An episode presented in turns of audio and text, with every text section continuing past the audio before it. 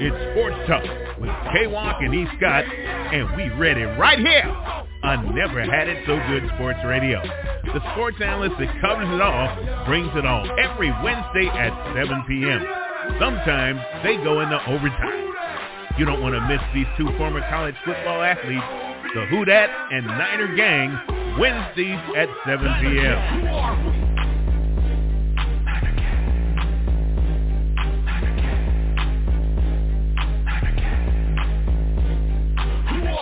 Bang Bang Niner Gang.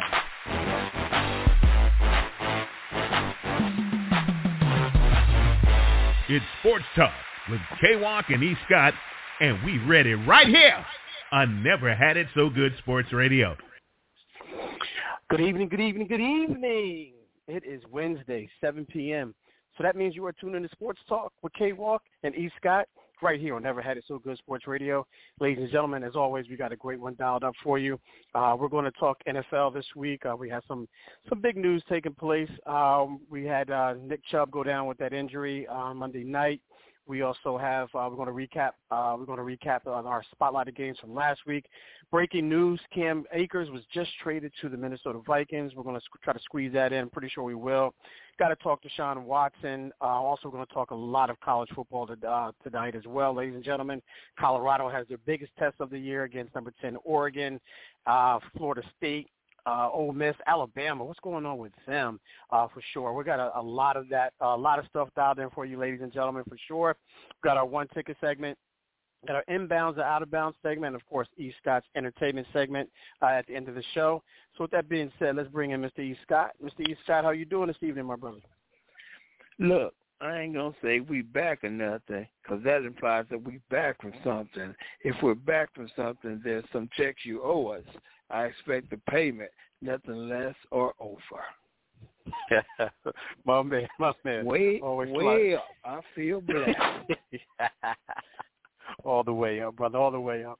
All right, great stuff there, Ian, as always. Um, let's dive right into it, Ian. And I, I guess I want to talk about the uh, the the Nick Chubb thing, the Nick Chubb um, uh, injury that took place. It was a nasty injury. He's out for the season. Um, they wound up signing, bringing back Kareem Hunt.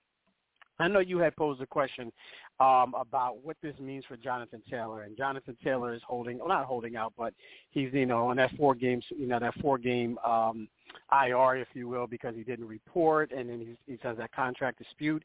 And we've been talking, you know, um, for the most part, a lot about the running backs and how much they're valued, or in this case, devalued. And a lot of running backs um, uh, are getting hurt, e, or or they're they're sitting out for whatever reason.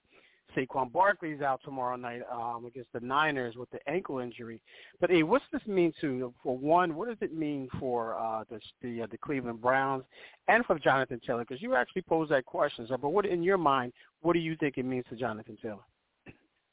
I'm saying when when when Kareem Hunt went down, I was like, if the Browns could package together an acceptable package, maybe they had a chance to get Jonathan Taylor. I was looking mm-hmm. from that aspect, and then also from okay. the aspect, if I'm Jonathan Taylor, I think he made the correct business decision because I think the reason they can devalue the running back the way they do, because there are so many running backs. The term we like to use, a plethora. There's a lot of running backs, but if you think about it, running backs bring a lot to the game because without a decent run game, you you don't really have a pass game. You don't need a guy that's going to break, you know, for 150 yards a game, but you do need a guy that's a threat. That way, they got to account for him. They got to put eight in the box. I mean, I think the running back brings a lot to the game, but it's just so many of them, and teams like to play running back, you know, by committee. Because I said I made a post the other day too. I was like, this the Kareem Hunt injury is a prime example of why you should properly compensate these dudes. Again, I'm mm-hmm. not saying back the Brinks truck up to their house, but I mean you you got to pay. I mean look at the wear and tear, the physicalness that are put on their bodies. I mean Deshaun Watson gets a 203 million guarantee, and he mm-hmm. absolutely mm-hmm. stunk it up the other night. Now that's no that that well that is a judgment on him because he's nasty. But I'm just no indictment. That's no that's not an indictment on the quarterback position because the quarterback position is important. But I think the running back position is important too. Not as important as the quarterback. I'm not saying that, but I'm just saying mm-hmm. you can't keep underpaying these dudes because Nick Chubb's career might be over. Not just this yeah. season. Yeah. That that that injury was pretty significant. He might be done. Yeah, for sure. E. I mean that. I mean, I I didn't see it. E. Um, I saw that he did. Um, he, I saw when he went down and he didn't get back up and he was holding his leg, but I didn't see the actual hit. And I know they showed replay after replay after replay. I don't like to look at that stuff, man, because you know. Well, it's they just, showing it. It was like they gave yeah, the disclaimer. Exactly. This is too okay. gruesome. Yeah. Okay. Yeah. Yeah. Yeah, and when I when I heard you know the way uh, I think it was my wife I forget who exactly who it was that that said something you know was nasty. I didn't see it. I mean, I, all I did was I was looking at both games at the same time. There was two games on, and I turned away from that game. When I saw and I turned back, I saw that Nick Chubb was down holding his leg, and then I said, you know what? I, the way he looked and the way everyone came around him, I said I don't want to. I don't want to see that because it, it looked like it's. It, it looked like it sounded like it was something nasty that I didn't want to see. But nonetheless, yeah, I agree. I, I agree with you where you're coming from there as far as the compensation. But let me play a little devil's advocate here, E. And maybe this is why these teams aren't paying these running backs because they're going down in the fashion that they're going down, like the like you know like Nick Chubb, um, like uh, Saquon Barkley, and, and Barkley just you know coming off of the deal that uh, you know that um he that he signed um this off this past off season and went through that whole holdout you know for I think it was altogether it was about nine hundred thousand dollars I think it was the the ultimate uh, the uh, the amount that he, he he got as far as the raise goes now and we knew uh Saquon Barkley had, um, you know, had injury problems, and that's, you know, that plagued the season. Not plagued the season. I don't want to say because he still has a season going on, but I think that, you know, the Giants knew that, and they wanted to see him stay healthy. You know, they wanted to see him stay healthy for a significant period of time, and that's why they didn't pay him, you know, his money when he asked for it. And then they say they realized, listen, you know, in order for us to get, you know, where we want to be, we need this guy. So there was some incentive-laden stuff there. But yeah, I, I kind of get where you're coming from, you know, as far as Jonathan Taylor there. Do these guys go now? I think his price just went up. If someone's trying to get a running back, um, obviously, Cleveland just signed Kareem Hunt, but if somebody wants a running back like uh, like like the Browns, they're, they're, that price is shot through the roof. So I, I don't see Jonathan Taylor going anywhere for you know less than you know first, third, you know, and and maybe a, a significant player uh, as well. Go ahead. Here's the thing about it. It's kind of like a catch twenty two because. Mm-hmm. You're absolutely right. This is why teams won't pay these guys because like Chris and I went back and forth about this. The best ability is availability, and you guys are mm-hmm. absolutely mm-hmm. right. But you can put language in the contract. Hey, yeah. to get your money, you need to play X amount of games. Right. I mean, they they they they put all kind of incentives in there anyway about you need to get X amount of yards, this, this, another, this and the third. So put put language in the contract saying, hey, you need to be healthy for these many games. You need to do these many snaps. You need to do this, yeah. this, and this. But just to straight up lowball these dudes, you know, mm-hmm. when, when they're healthy, that's the part. That's why the guys hold out, and I get it from both sides. And and and, but I think that would be a, an acceptable compromise. Contract language, you know. Yeah. If you if you if you go down at the third game of the season, you out. Hey, we only owe you this amount. But if you play all 17 games and you start this many and you do these many carries, take these many snaps, we owe you this mm-hmm. amount. I just think there's yeah. a compromise to be had. Yeah, but and then let's let's just say these running backs do stay healthy. You know, how valuable are these running backs to each team? You know, I'm gonna bring your son up because I believe your son was the one who went back into into the Super Bowl history and said when was the last you know when was the last uh, running back that won a Super Bowl MVP? And I think you had to go back all the way back to the Denver Broncos when Terrell Davis. Yeah, did Terrell that. Davis. And, and yeah. his responsible was that I wasn't even born. See? Yeah, I mean, I mean, he that's just the the game. He checkmated uh-huh. me on that one. Yeah, yeah, Yeah, he exactly. So, and I'm not, I'm in agreement with him. I mean, that's that. It's it's so true. And then you see these running backs, and they they're, they don't get the uh, yards that they used to get. I mean, now it's a 17 game se- a season, and now these guys, if they rush over a thousand yards, if they get over a thousand yards, they seem like that's an accomplishment. I get it. it's a thousand yards, it's a milestone in some in some form or fashion. But let's say you know you play 17 games and you rush for a thousand yards. I mean that's you know that's less than what I mean uh, less than 100 yards a game, obviously. But you know you you got to look at it in that aspect, like how valuable are these guys, and then you you you have these these innovators and, and play calling like a Kyle Shanahan, like a um, like a Andy Reid, uh, who uses these uh, the running back, I mean the receivers as running backs. So it's like they're interchangeable, um, and you know in that aspect where you know you can you can have a Deebo Samuel's, you can have a um, a, a Toney, uh, I mean a Kadarius Toney for for this for the Chiefs, and other teams are implementing in that uh, in their in their play calling as well. So that's kind of you know lessening their value as well. So, yeah, I mean, I get where you're coming from, me, but at the same time, it kind of goes back when we started, when when this whole thing started. You know, with Saquon Barkley, you know, with Dalvin Cook, with uh, at this point Jonathan Taylor. So I, I know we can go on and on about, about this and back and forth about this, but yeah, it's going to be interesting to see. But what say you about? And then before we move on to our spotlighted or recap our spotlighted games, but what say you about the signing of Kareem Hunt um, back with the, the Browns and also uh, Cam uh, Cam Akers being traded to the Vikings. I, I think it was a good move for the Browns to go out and get um, Kareem Hunt because, like I said, Deshaun Watson absolutely stunk it up the other night. He didn't look good mm-hmm. at all. And and with Chubb going down, Kareem Hunt is definitely a serviceable running back. The Cam Akers trade did that break late today? Yeah, I just broke about maybe maybe like 30 minutes before we came on air. Yeah. Okay, cause this this is the first I'm hearing of it. I I, mm-hmm. I didn't, you know, realize that. But I mean, you know, hey, these guys they they it's it's a lot of moving pieces, and it seems like right now because you know, normally a quarterback, a, a starting quarterback, is very rare that they even make it to free agency, so they're not moved in season. Wide receivers sometimes are moved. So at the skill positions, the running back seems to be the interchangeable piece that you can make moves with. So I mean, hey, I hope yeah. it works out for everybody involved. Yeah, for sure, man. Yeah, the Cam uh, Cam Akers broke a little bit. Uh, it was by Schefty, so you know it's a reliable source, and um, it's for uh, they swapped uh, 2026 draft picks. They didn't specify whether it be you know, first round, second round. It, it just says 2026 draft picks are swapping.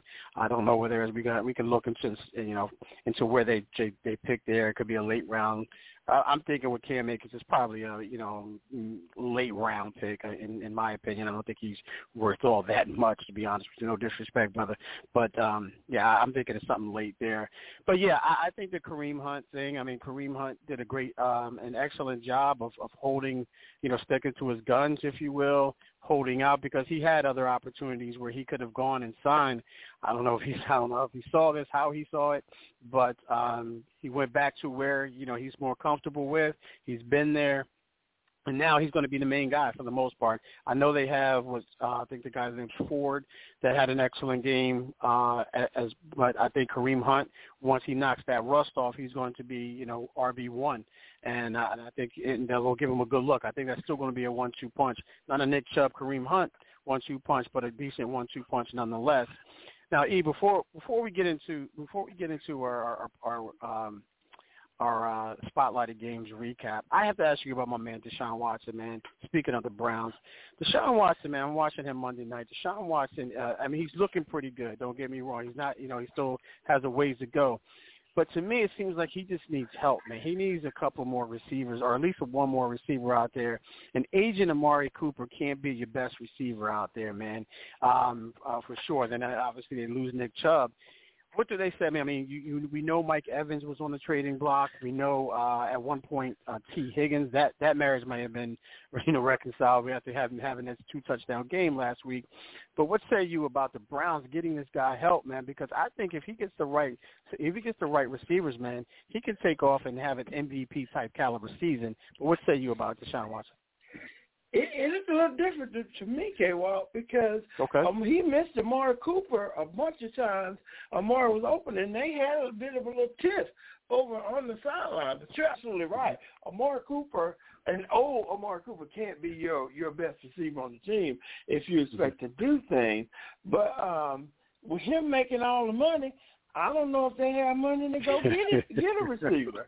I mean, it's kind of it's it's a, it's a tough situation. He needs some help on that offensive line too. Yeah. I mean, because like yeah, he don't have anybody to throw to. But even if he did, would he have time? I mean, I just don't know. To me, he just didn't look good the other night to me. But you know, maybe those are some problems that can be fixed. Yeah, I mean I, that's what I'm saying. You sh- you saw the, the signs that he has the ability. It looked like he was running for, for for his life for the most part of the game, and I think that's kind of you know threw his timing off with Amari Cooper and with uh, other receivers as well. Is because maybe he's not you know confident with that offensive line because he has to look at that offensive line. He has to look at that protection before he can look downfield. And, and you know, by the time he looked downfield, you know, when Amari Cooper was open, you know, his timing was off, his mechanics were off. Yes, ladies and gentlemen, I'm making excuses. I know you're not supposed to make excuses in the game of football, but I'm coming to my man's defense because he is my third favorite quarterback in, in the NFL right now, behind Brock Purdy and Deshaun. Uh, Deshaun uh, I mean, behind Lamar Jackson. Excuse me. So yeah, I'm defending this guy. I know what he's done. I don't care what he, did off the field. Even though he's nasty. That's I, that's what I was just getting at. That's what I was just going. That's I was just getting at. I don't care what he did, what he did off the off the field. He, we always say it's not it's, it's it's the art, not the artist. All right, we always say that. Okay. okay?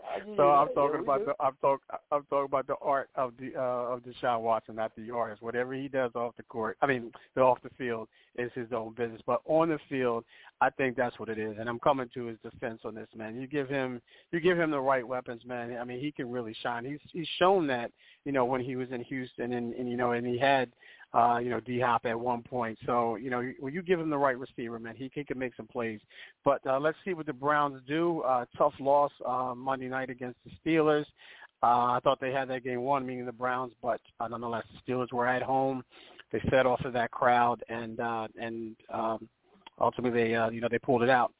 All right, E, let's um let's get into our uh, recap of our uh, spotlighted games. Just three games here, man, that I want to talk about. And um, the first game I want to talk about, we have Miss Princess Cooper holding, and uh, she wants to, she wanted to chime in on this, and we're going to talk about the Cowboys and, and the Jets right now. And one of the questions that I pose, ladies and gentlemen, is that are the Cowboys for real? Are they for real? I know they played, you know, they played the Giants, beat them forty to nothing. You know, they they they they played the Jets uh, without Aaron Rodgers. So you know they played with a Zach um with a Zach Wilson. So you know they kind of, and I'm not taking anything away from them. They beat them thirty to, uh, thirty to ten. I mean, the Cowboys beat the Jets.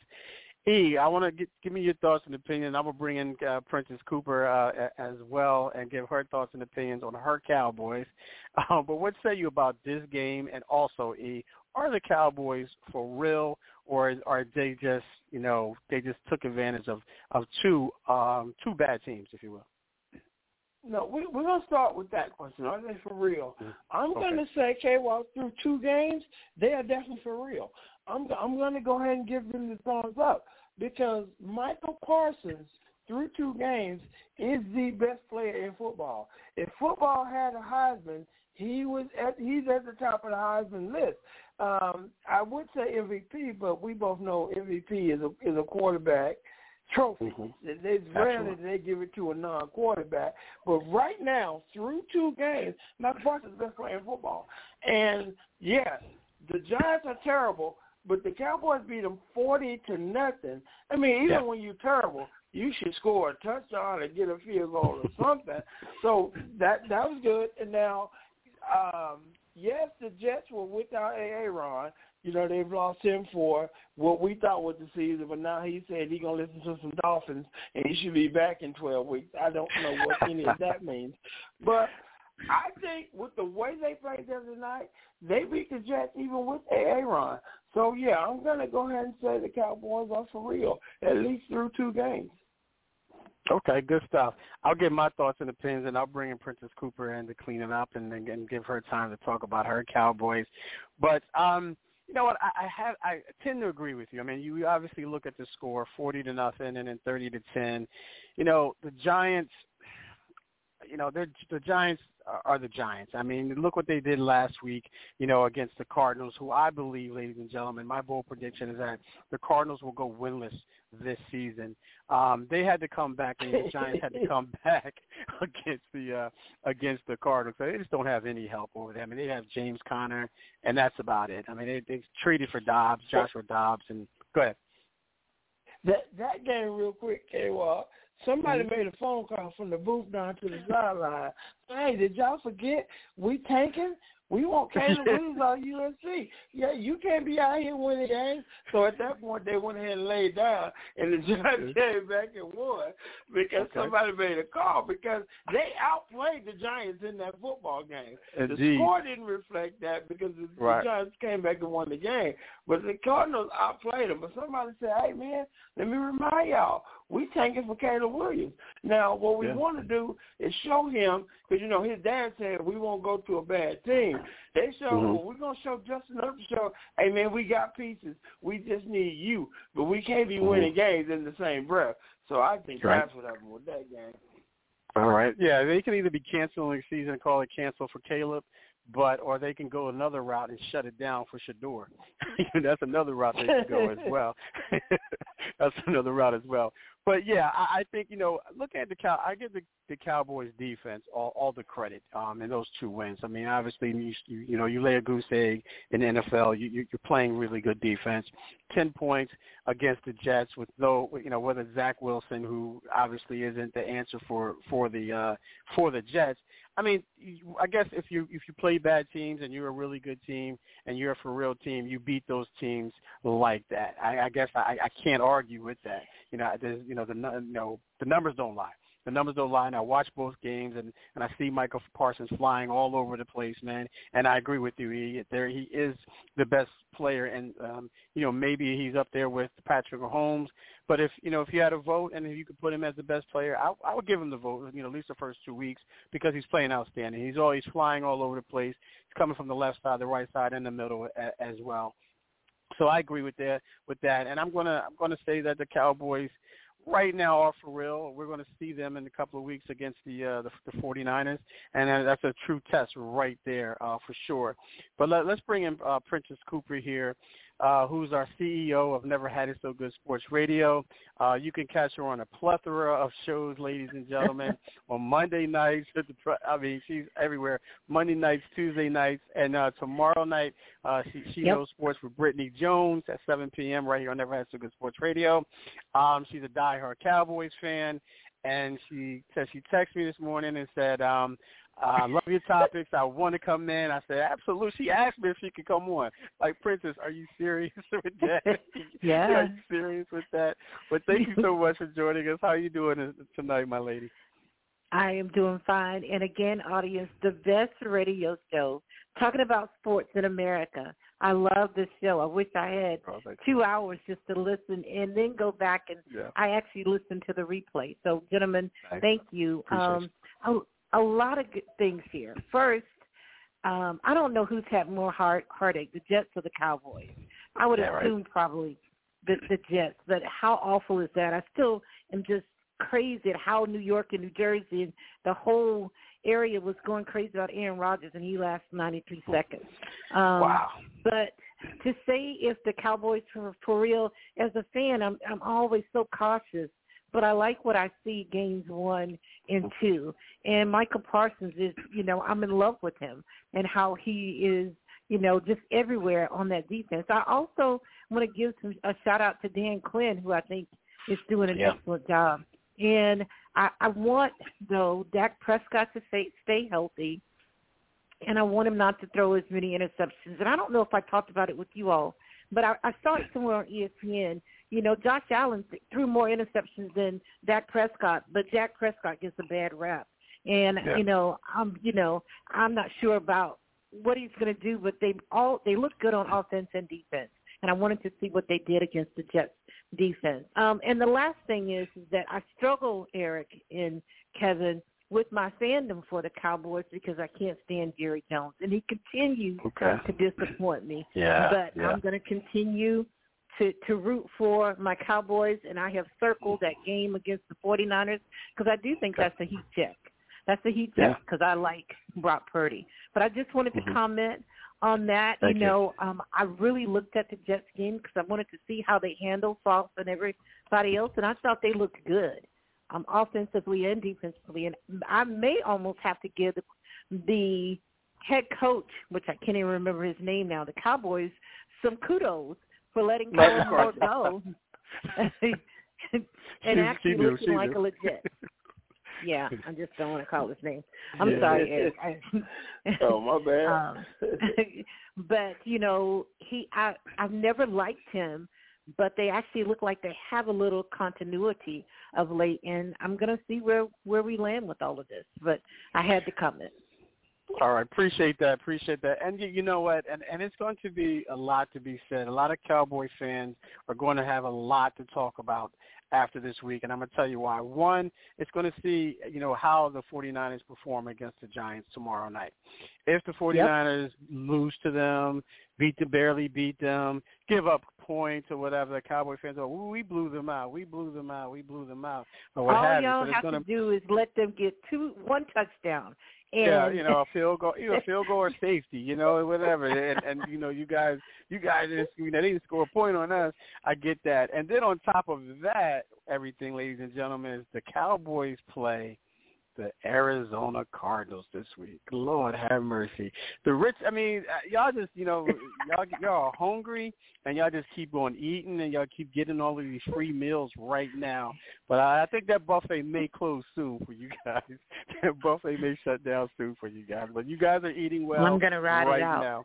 Yeah, I'm gonna ride it Until out. the wheels fall off. Until the wheels fall That's off. That's what right. you're supposed to That's do. right. Have a great rest of the show, gentlemen. All right. Thank I you love so you much. guys. Thank you. All All right. right. Likewise. All right. All right. Take care now. All right, again, that's Princess Cooper, our CEO right here. I've never had it so good sports radio. Again, ladies and gentlemen, you can catch her tomorrow night. Um, she knows sports right here at 7 p.m. with her and Brittany Jones. Um, great topics uh, there for sure. Check check that out. That's uh, if you have the time.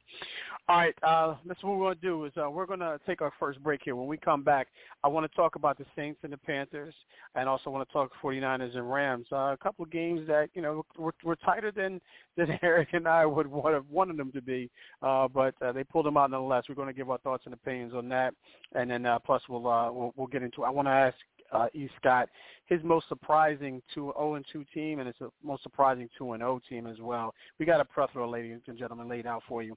Again, you are tuned in to Sports Talk with K. Walk and E. Scott right here on Never Had It So Good Sports Radio. Hey guys, this is Jaquan J. Kelly, aka Jamel Arif, Masta Killa of Wu-Tang An American Saga on Hulu. You're listening to Sports Talk with K. Walk and E. Scott. They're taking a quick break and they'll be right back.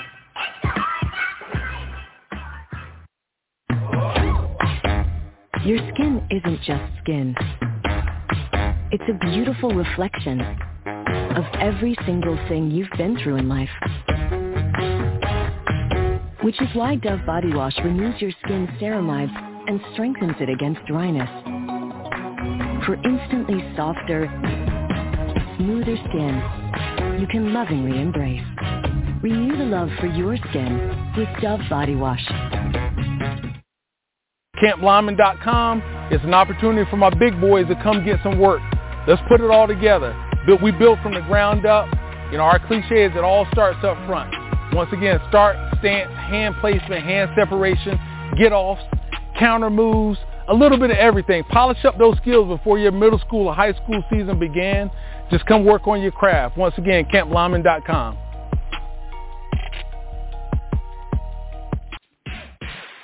Do you have any unwanted pests in your home or commercial building?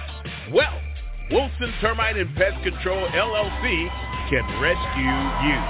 We specialize in bed bugs, termites, rodents, and so much more. Just call Wilson Termite and Pest Control LLC at 803-764-2461 in Columbia, South Carolina and Charlotte, North Carolina metro area. We're open 8 to 5 weekdays and by appointment on Saturdays. We strive to provide complete care for our customers. Visit our website at www.wilsonpestcontrolsc.com. That's Wilson Termite and Pest Control LLC. We're your family-friendly and environment-friendly pest control company. Bad boys, bad boys, what you gonna do? What you gonna do when we come for you? Never had it so good. Sports Radio. Welcome back. Welcome back. Sports Talk with K Walk and E. Scott right here on Never Had It So Good Sports Radio. Uh, ladies and gentlemen, if you're just joining us, uh, we were talking uh, Nick Chubb, uh, that injury that took place Monday night. We're talking Deshaun Watson as well, and we were giving our thoughts and opinions. We're recapping our spotlighted games. Uh, we started with the Cowboys and Jets, and we also had uh, Princess Cooper, our CEO of Never Had It So Good Sports Radio, join us. Thank you so much again, Princess. Always a pleasure. And please, Princess, do not ask to come on our show. You are more than welcome. You know the code. The code is three four seven six three seven three two eight six. That gate is always open for you. All right, all right. E, uh, let's talk about um, our next spotlight games that we had last week, and that's uh, your Saints and, and, and Panthers. Man, watching that game, and um, you know what? I have to, I have to let everyone know if you don't already know. Look, I I like the Saints, man. I, I really like the Saints. I was I was big on Derek Carr, but Derek Carr is starting to to bother me just a little bit, just a little bit. And I'm not even a Saints fan, ladies and gentlemen. But I'll let E. Scott talk about that game, what he took out of it, and uh, what he he expects the Saints and what they need to do, and what he expects the Saints to do moving forward, uh, for sure. But what say you about that game, brother? Well, I think we're going to look a lot better once we get 41 back. I agree. I've never, I've never been too high on, but Ship, you and Ship both keep trying to sell me on him, and he look, Mhm. he has flashes of looking good, then he has Yes. flashes of thinking it out. But I think a lot of it is Dennis Allen, our head coach, the play calling. Mhm. I mean, because that game had no business being as close as it was. It's almost like when we took the lead late, we gave up and let them come down and score a touchdown. I mean, it's just we didn't play good football for 48. I mean, for um for 60 minutes. We only played Mhm. good football for about 48 minutes, and you can't have that. I mean, because a better team would have won that game. I mean, Bryce Young looks good, but he's a rookie, and that's an advantage that we had over him. But we made a lot of mistakes in that game. I mean, again, I think we're going to win the division by default. But we got to get better if we plan on, you know, going any further.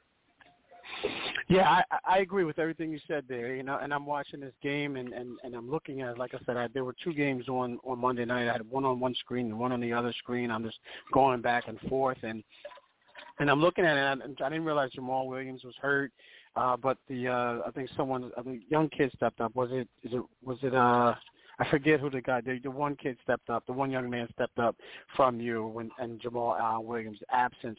But um, he did an excellent job there.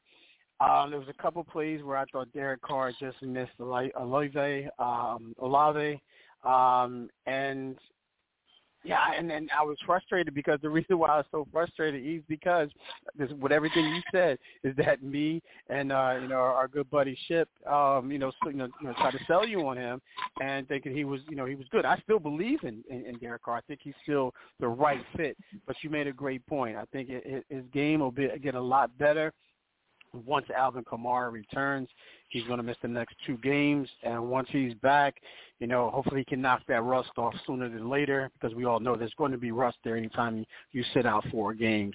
There's going to be rust there. And but I, I believe in, in Derek Carr. I mean, they got a tough one. We'll get into we'll get into that uh, spotlight. They got a tough one um, with the Packers. They're going into Green Bay, going into Lambeau.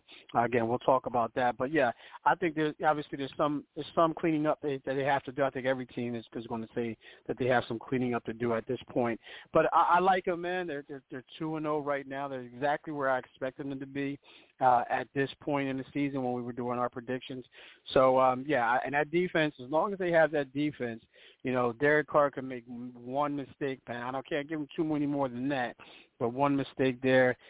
Hey, let me ask you about this because I really thought they were going to get away from this, but I guess it's it's just going to be as long as he's on the team, it's going to be a part, That, part of their offense. nonsense. There you go. Yeah, how do you feel about that, brother? I hate it. I hate it Okay. because when Taysom Hill comes into the game, everybody in America know what the play is. I mean, Yeah. if I can see it from home, I know a DC can see it from on the field. I mean, yeah, they do let him throw it every now and then, but 98% of the time, he's about to run it. Not even a read option. He's going to be Yeah. the one to run it. And when Dennis Allen first got the job, he said the Taysom Hill experiment was over. Right. Well, maybe Gayle made a call. Maybe Gayle Benson, our owner, maybe she likes it because somebody. Because I, I distinctly remember him saying the Taysom Hill experiment is over. But yet Mhm. still, we tried him out there five or six times a game. Yes, Gayle, I hate. I I, Yeah. I hate to see him. Well, I don't mind him coming in the game, but when he lines up at quarterback, I just get frustrated. Line him up at tight end. Get him the ball in other ways. Get him the ball, and I'm putting up the air quotes. Get him the ball in space. Because I'm, I'm really, I mean, I've been hearing that in football for years, and I'm, I'm still not really sure what it means because it seems to mean different things for different players. But anyway, get him the ball in space and let him do something. Don't line him up at quarterback. Yeah, and, and the thing about it, I believe he was a quarterback in um in college. I believe he was At a BYU, yeah, he was. At BYU, okay. Yeah, he- So I mean, I, I get where, where he's coming from. He has athletic ability. ability. He can throw the ball. Obviously, he can run. He can even catch the ball in his backfield. I mean, is that what you want to see him just be? I mean, I guess you don't. He doesn't really have a natural position. Um, if I'm looking at him, but if I'm an offensive coordinator, I mean, I guess you know, I wouldn't put him in. The, I mean, I guess you can. I get why they're using him the way that they're using him, but if he's just going to strictly run the ball, that's really not, you know, not fooling anyone. If you allow him to, you know, run the ball, you know, fake run, you know, run pass option, throw that in there, then yes, and then that's giving you an advantage. But if he's just taking the ball from the center and just running straight, I mean, you can get do that with a running back, you know, uh, with, with anyone there. I mean, but just be more creative is what I'm saying. What I'm what yeah, I'm he, what I'm getting at. Cord- Good. He's not Kordell Stewart. Right. Exactly. You know what I mean? Exactly. So yeah. So yeah. So he's a Swiss Army knife, but use him better, in in my opinion. So uh, so good stuff there. Um, again, we'll get into uh, the the uh, the Saints who they, they face the Packers. We'll get into that in our uh, when we preview uh, Week Three's games. Next game here is um, my San Francisco 49ers went into uh, SoFi. They call it North. Uh, I mean, they, they call it the 49ers of the North because when they go into that stadium, it, it's it's a sea of red. It's a sea of red. But that game was tight for the 49ers. Um, they were down 17-10 um, right before half. The, the 49ers came down and scored on a quarterback sneak and uh, in the end zone, tied it up 7-7, or 17-17, excuse me. And then, you know, they took control in the second half. Um, but I don't know how much of this game that you, you, you watched, you got to see, but um, what say you about this game and what it means for, for both teams? Because a lot of people saying that, you know, uh, that the Rams look better than um, than a lot of people expect them to. They have a young rookie. I think his name is Pua, whatever his name is, a young rookie who has he caught 20 passes um, Sunday against the uh, the 49ers. Uh, but what say you about the 49ers and also the Rams in, in this particular game? Well, with the exception of Aaron Donald, the Rams to me are a terrible football team. Mm-hmm. And a lot of times, mm-hmm. a team like the 49ers, they play down to their opponent's level. I mean, you, you see it in pretty much all the sports because the 49ers are a great football team. They're one of the best teams mm-hmm. in the NFC, but they didn't look like it on Sunday. But Yeah. I think that's more based on their opponent. You know how they say you give for your opponent? But many, many times we've seen teams play down to their opponent as well. I mean, because, like I said, with the exception of Aaron Donald, eh, the Rams, I mean, I, I, I know because when, did- when did they get Cooper Kupp back? Don't know. He's they don't have a timetable for him to be honest with you. They don't have Okay, a well timetable then they, yeah, then, then yeah, they're gonna be terrible for a while until they rectify that situation. So yeah, I mean, but like you know, it's any given Sunday. That's the great thing about football Yes, because you know we've often said in basketball, you got to beat me four out of seven times, and if you beat me four out of seven times, ninety nine percent of the time you are the better team. However, in football. It is just one game. The better team does not always win. I mean, due to circumstances or whatever, whatever. But yeah, I think that was the case of um, um, you know, just luck on the part of the Rams. A puncher's Yeah, chance, if you will. Yeah, yeah, and I'm watching this game as I, you know, as I always do. You know, I'm dialed into this game, and and I'm and I'm watching and I'm looking at it. And like, okay, they they can move the ball. I, I think sometimes I think you're right. Yeah, I think when when the 49ers feel as though they can they can beat a team, um, uh, they can beat a team, then what will happen is ultimately is that um, you know they'll play down to them. Um, they they will play down to them, and with with this this game here, man. I mean, Brock Purdy he didn't throw a touchdown pass, and that's his first. That's the first time he hasn't thrown a touchdown pass in all of his starts. Um, you know, he went 17 25, 205, 206 yards, whatever the case may be. And he missed a lot of, uh, you know, uh, not a lot, but he missed about three deep shots there. You know, he missed one to uh, to to, to uh, Jauan Jennings, one to Deebo, I think he missed one to uh, Brandon Aiyuk as well. Um, but you know, I think he has to work on his deep ball uh, for sure. If there's any flaw in his game, it's the deep ball. But he hasn't really had to throw too many deep balls, um, you know, in his before in his start, starts because what the 49ers love to do they love to get the ball to their playmakers, you know, uh, short and allow them to be the YAC brothers, as they call them, yards after catch, um, and allow them to do their thing. And that's what the, that's all, ultimately the offense um, is uh, designed to do. Is just you know create, you know, get the ball short and uh, and turn into a, a, a long play, a big play for uh, for sure. But I think you know I think he's going to clean that up. Uh, meaning Brock Purdy. Uh, the defense was, you know, a little shaky there, man. I mean, because that young rookie um, was, I mean, Matt Stafford was just, you know, just feasting off of that. The 49ers kept giving him uh, kept giving him, you know, those short routes. I think he had, uh, I believe he had like, uh, let me just see, he had 15 catches. I'm sorry, I said 20 earlier, for 147 yards.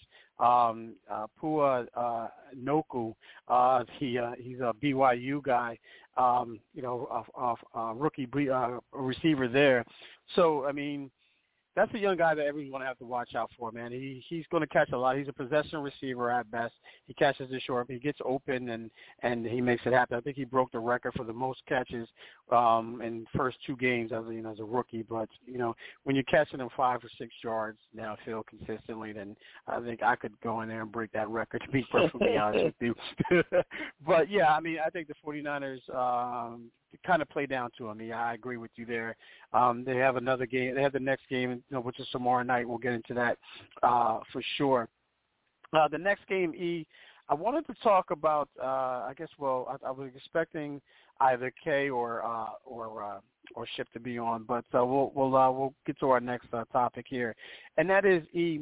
Our most surprising teams. There there there's 0 and 2 teams, in my opinion, that surprising to me and there are two or two teams that are two and zero oh that are surprising to me as well. But what say you about your most surprising? Uh, let's start with the two and oh teams. It's the most surprising two and zero team uh, for you. Mm, based on the schedule, well, I, w- I was going to say the Cowboys, but no, I, I knew they were going to beat the Giants and the Jets without Aaron, so I won't really say they're surprising. Uh, Miami, because of Tua's availability. Because I had I had the Bills winning that division, and with mm-hmm. Aaron, probably the Jets in second.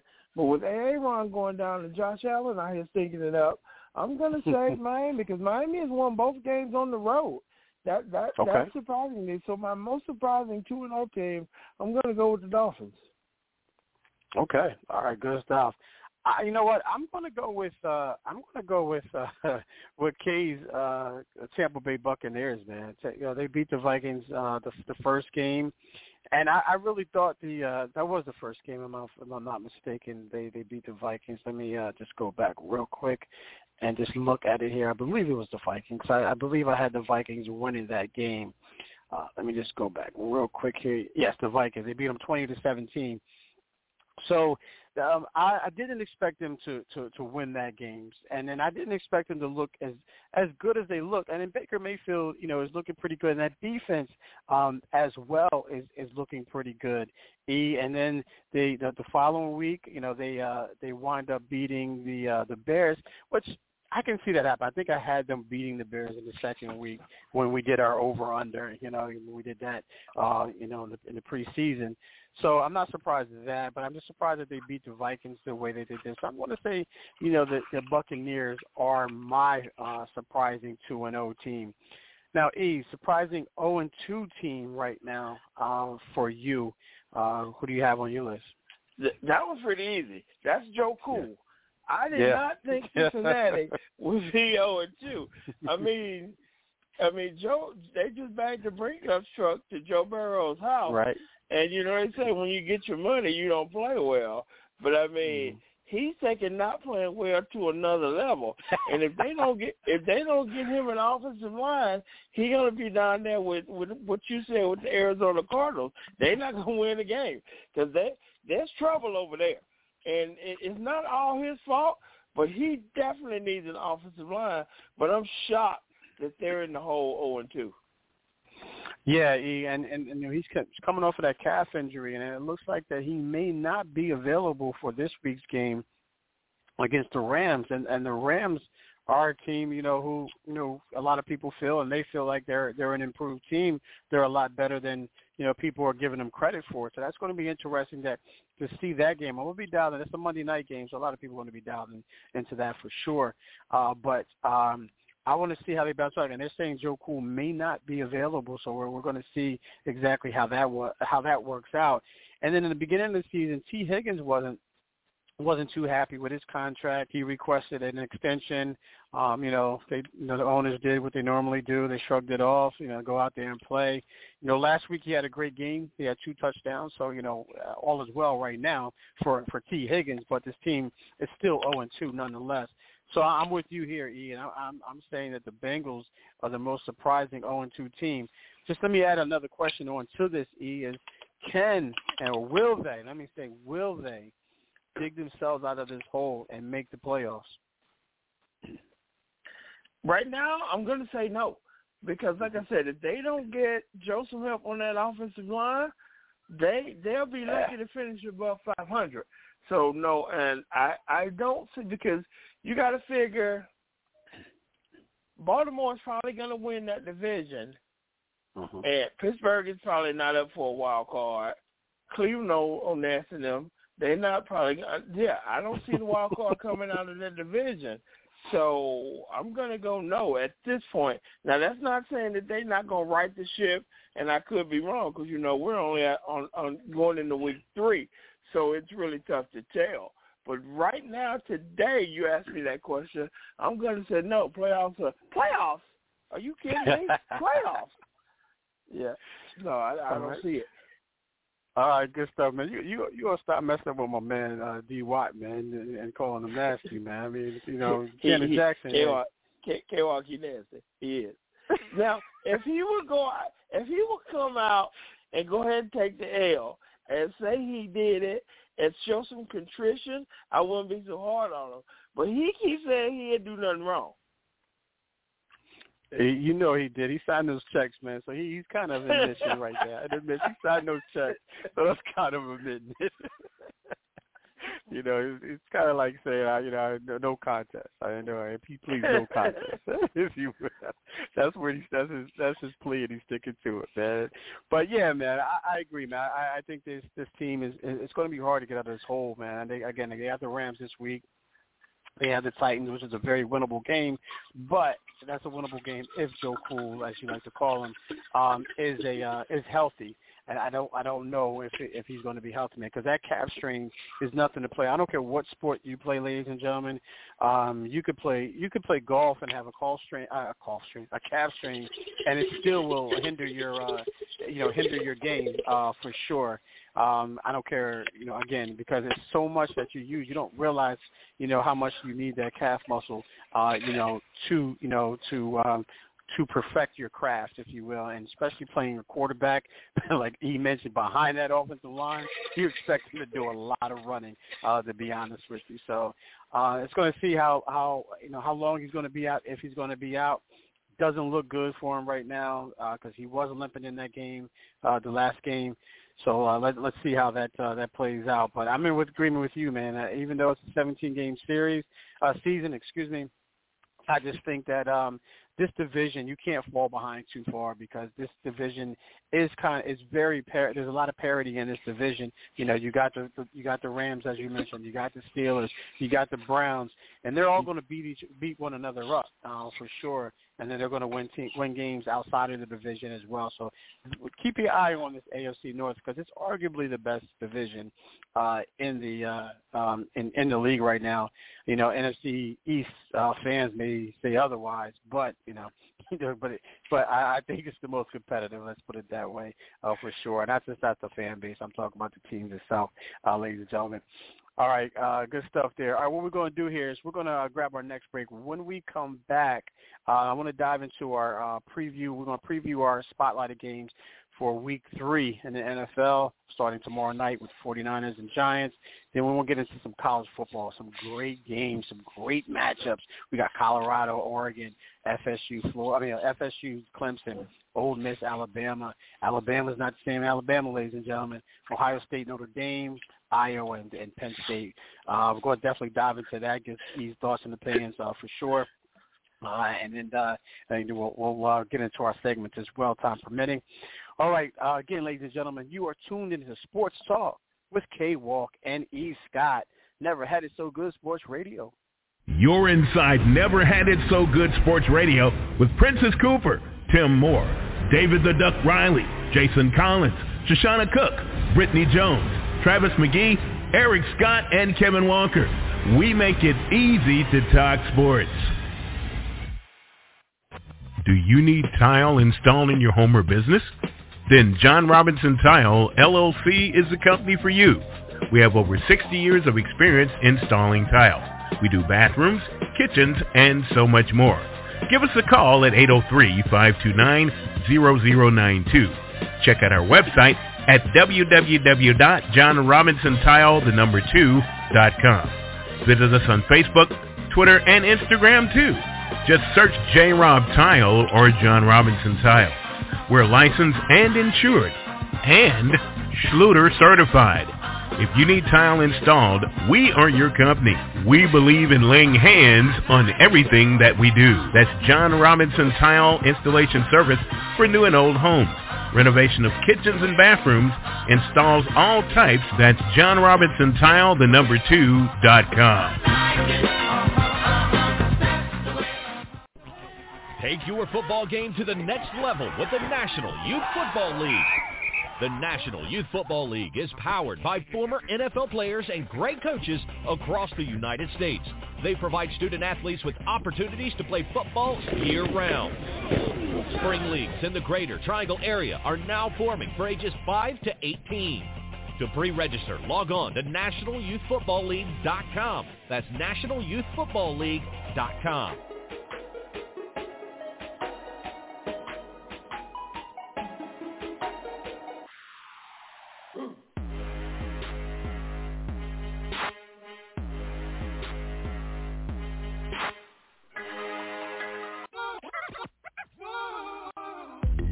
South Carolina. Greetings from music recording artist Marcus Allen. Our accountants at Javis Tax Service won the state's best tax office in the state. They're open year-round to serve you from Columbia's only drive-through office. Give them a call, 803-419-1001. That's 803-419-1001.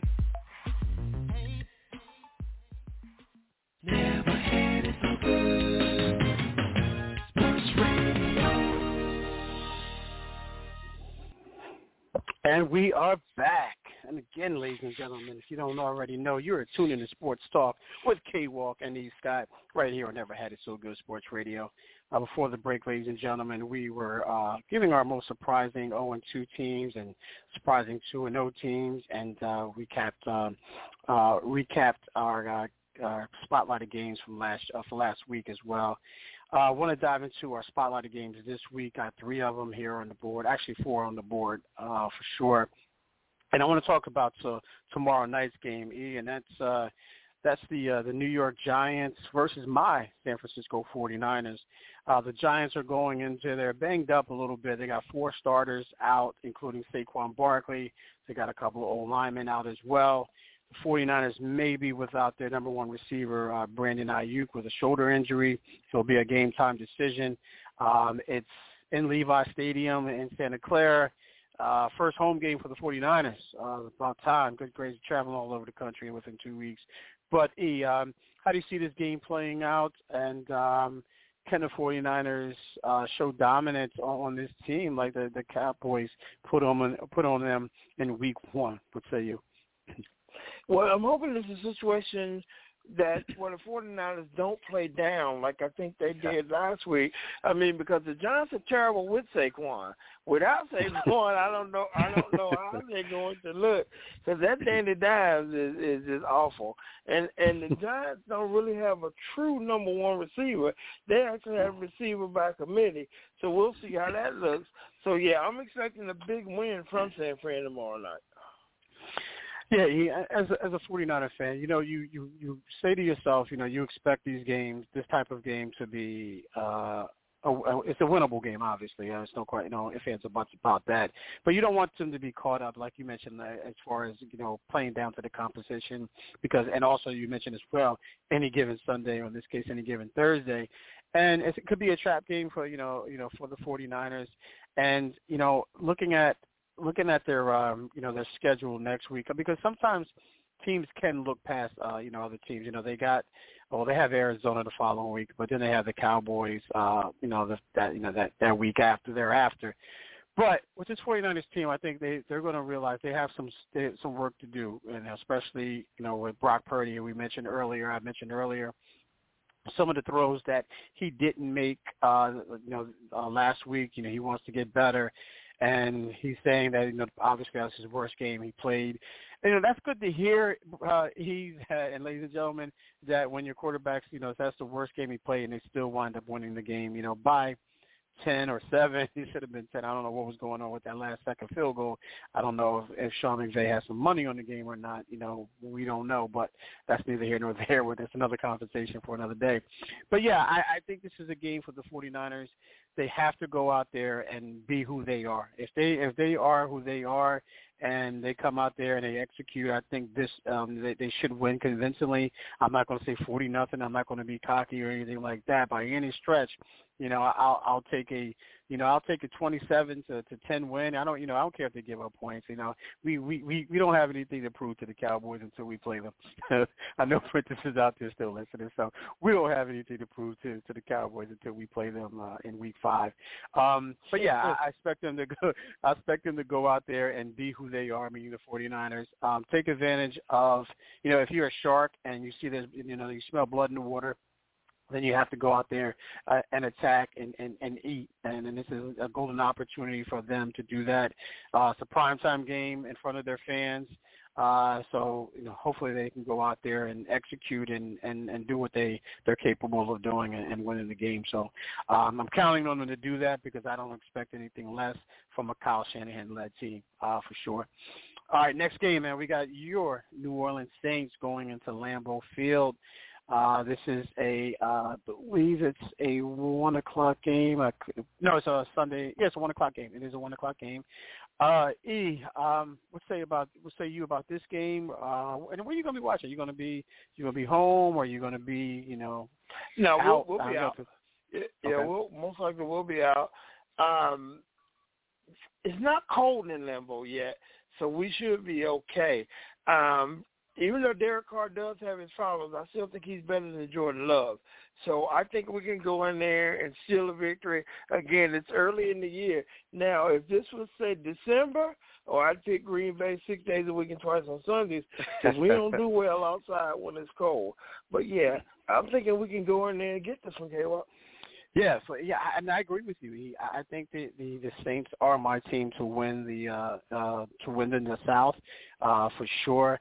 I don't know. Jordan Love has shown um, glimpses of being great. He's made some great throws, especially in that first uh, that first game um, against against the I mean against the Bears. So I, you know, I, we see the potential. You see the potential there, but I think him being without his receiver, his starting receiver, his, his receiver one, I should say, and that's Christian Watson, young kid out of North North North Dakota State. Um, I think he can he can he can I don't know if Christian Watson is going to play. I think he's going to play, but let's say he he doesn't play. Uh, it's going to be. A, I think it's going to be a tough game for the Packers to win because I think it's going to be too much for Jordan Love, and especially I don't know if Aaron Jones is going to be uh, is going to be available because he went down with that hamstring injury in Week One. He didn't play last week. Uh, so it's going to be a lot of question marks for the Packers. So with that being said, I'm taking the Saints on the road. Um, they have a good defense, a really good defense, and we all know that defenses travel. Um, you know, they travel well, and I think the, the Saints defense will travel, and they'll ultimately get the victory uh, in this one. And the Saints will be three and zero. Oh, the Saints will be three and zero, and I know you're going to be loving that uh, for sure. Next game, uh, E, we got here. We got a Monday night game matchup: Eagles and the Bucks. Uh, both teams are two and zero. We mentioned I mentioned the Bucks are my surprising two and zero team. They're at home. They're playing really good football. They're playing, you know, uh, surprisingly. Baker Mayfield is, is playing well. Mike Evans is playing well. That defense is playing well, and it looks like the Eagles are, you know, they're they're hurting. They're they're they're a couple of guys that that are out right now, especially on the defensive end. And their last two games, they didn't look too they didn't look too good, man. I Meaning the uh, they played against the, uh, the the Vikings. They they they they pulled that one out, of course. First game of the of the year, they played the Patriots, and that looked shaky for them for for the most part of that game.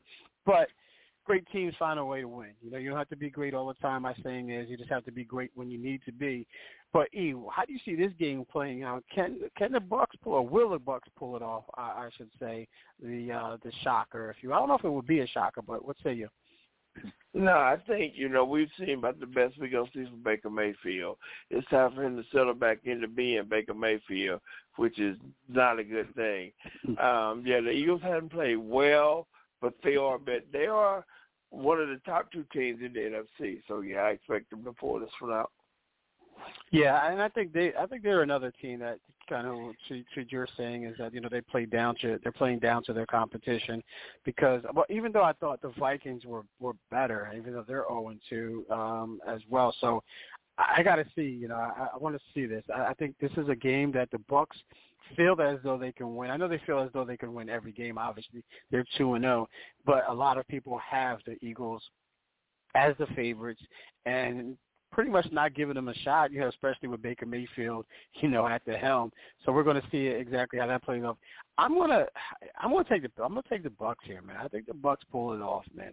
I think the Bucks pull it off, and I think the the Eagles are to start going back to, they have to go back to the drawing board because I think there's a little dissension amongst the ranks, if you will. We saw it Monday night. I know uh, Eagle fans are to say, "Oh, that was no big deal. Everyone goes through that." Blah blah blah. blah. And I'm, I'm referring to the Jalen Hurts and AJ Brown uh, AJ Brown uh, confrontation, uh, you know, on the sideline where um, Coach had to, uh, to to to split them up to break them apart.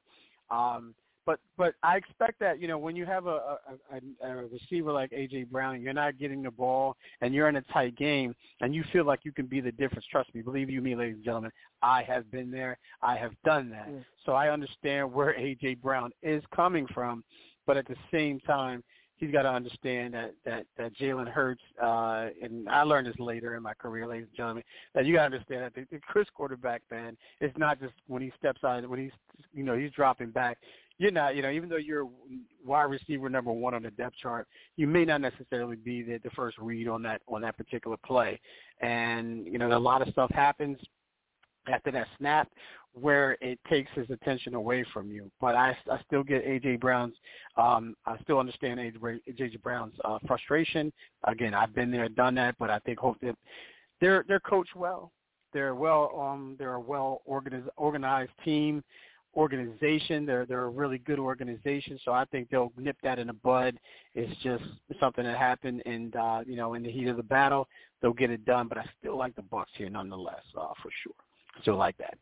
All right, next game here, E. We got um again. I was hoping I was hoping that uh Ship would be on uh tonight, but uh let's let's skip that. If he comes in, you know, we'll talk about. I was going to talk about the Steelers Raiders, but let's jump into our college football um uh, spotlighted games. E.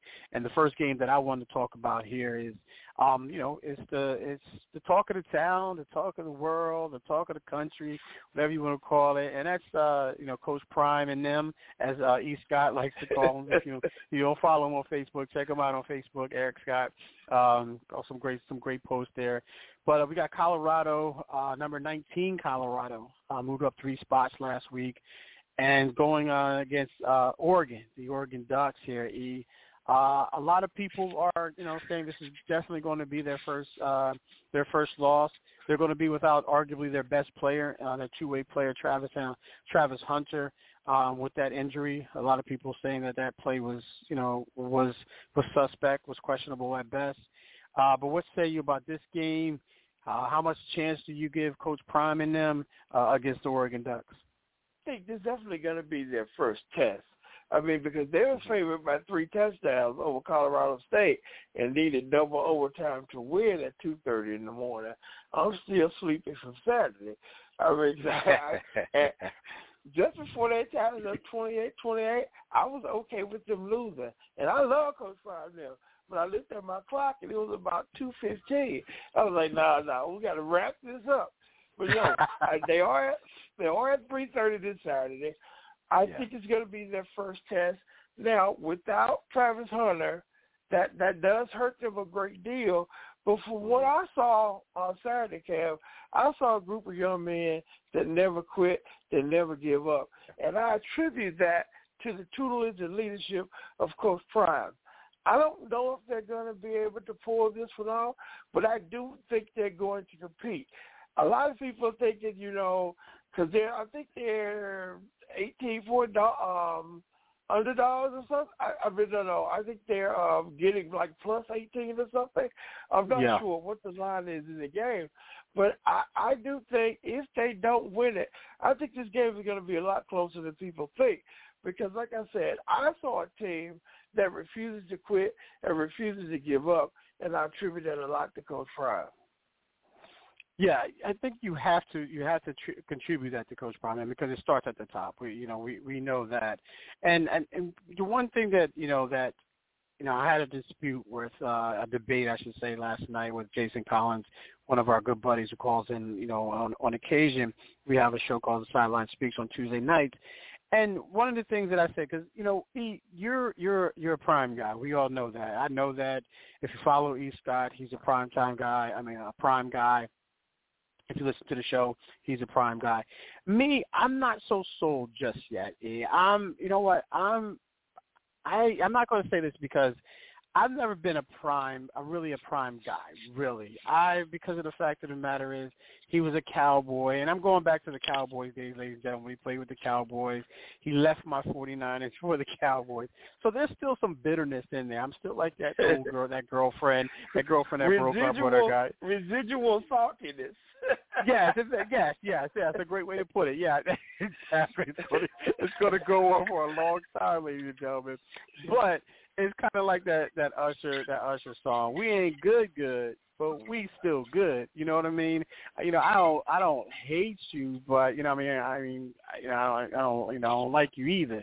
You know that kind of you know that kind of thing. You know what I mean? But um, yeah, you know, because there's so much hype around it. E. There's so much hype around Colorado, Coach Prime, and I just don't want to be on that bandwagon. And I'm not rooting for him against him by any stretch. I'm not. I'm, you know, I'm. I do want to see him succeed. Don't get me wrong. I definitely don't want to see him fail because that just gives so much, uh, you know, so much ammunition to certain people, if you know what I mean. Uh, if you know what I mean. And I definitely don't want him doing that, falling into that to that category. I'm always going to protect from those people, if you know what I mean, ladies and gentlemen. Yeah. But nonetheless, um, yeah, I mean, this is the hype. But looking at this game, I, I think if they pull this off, e, I'm I'm a prime guy. I'm going to say that I'm a prime guy. I'm going to go out and I'm going to get a Colorado Buffalo hat and I'm going to get the shades. I'm going to I'm going to purchase a pair of uh, Prime shades. If they pull this one off, I'm definitely. You heard it here, ladies and gentlemen. First, I'm going to do that. I'm going to wear the shades, and I'm going to get I'm going to get a Colorado Buffalo hat. I don't know if I'm going to go with that cowboy hat, but maybe just maybe a baseball hat or something like that.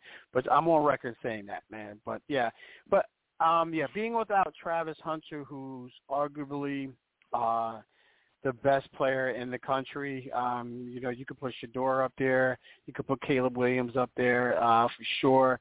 Um, you know what he has done in the first three games uh, is you know is unbelievable. Going two going both ways and playing as many plays that he has played and and at the level that he's played at as well. It's just it speaks volumes for you know the type of player that he is, and he's a freak of nature, man. Just not on the court. I mean, on the on the basketball field. I mean, um, excuse me, on the football field, but on the basketball court as well. I don't know if you've ever seen any any video of him playing e basketball.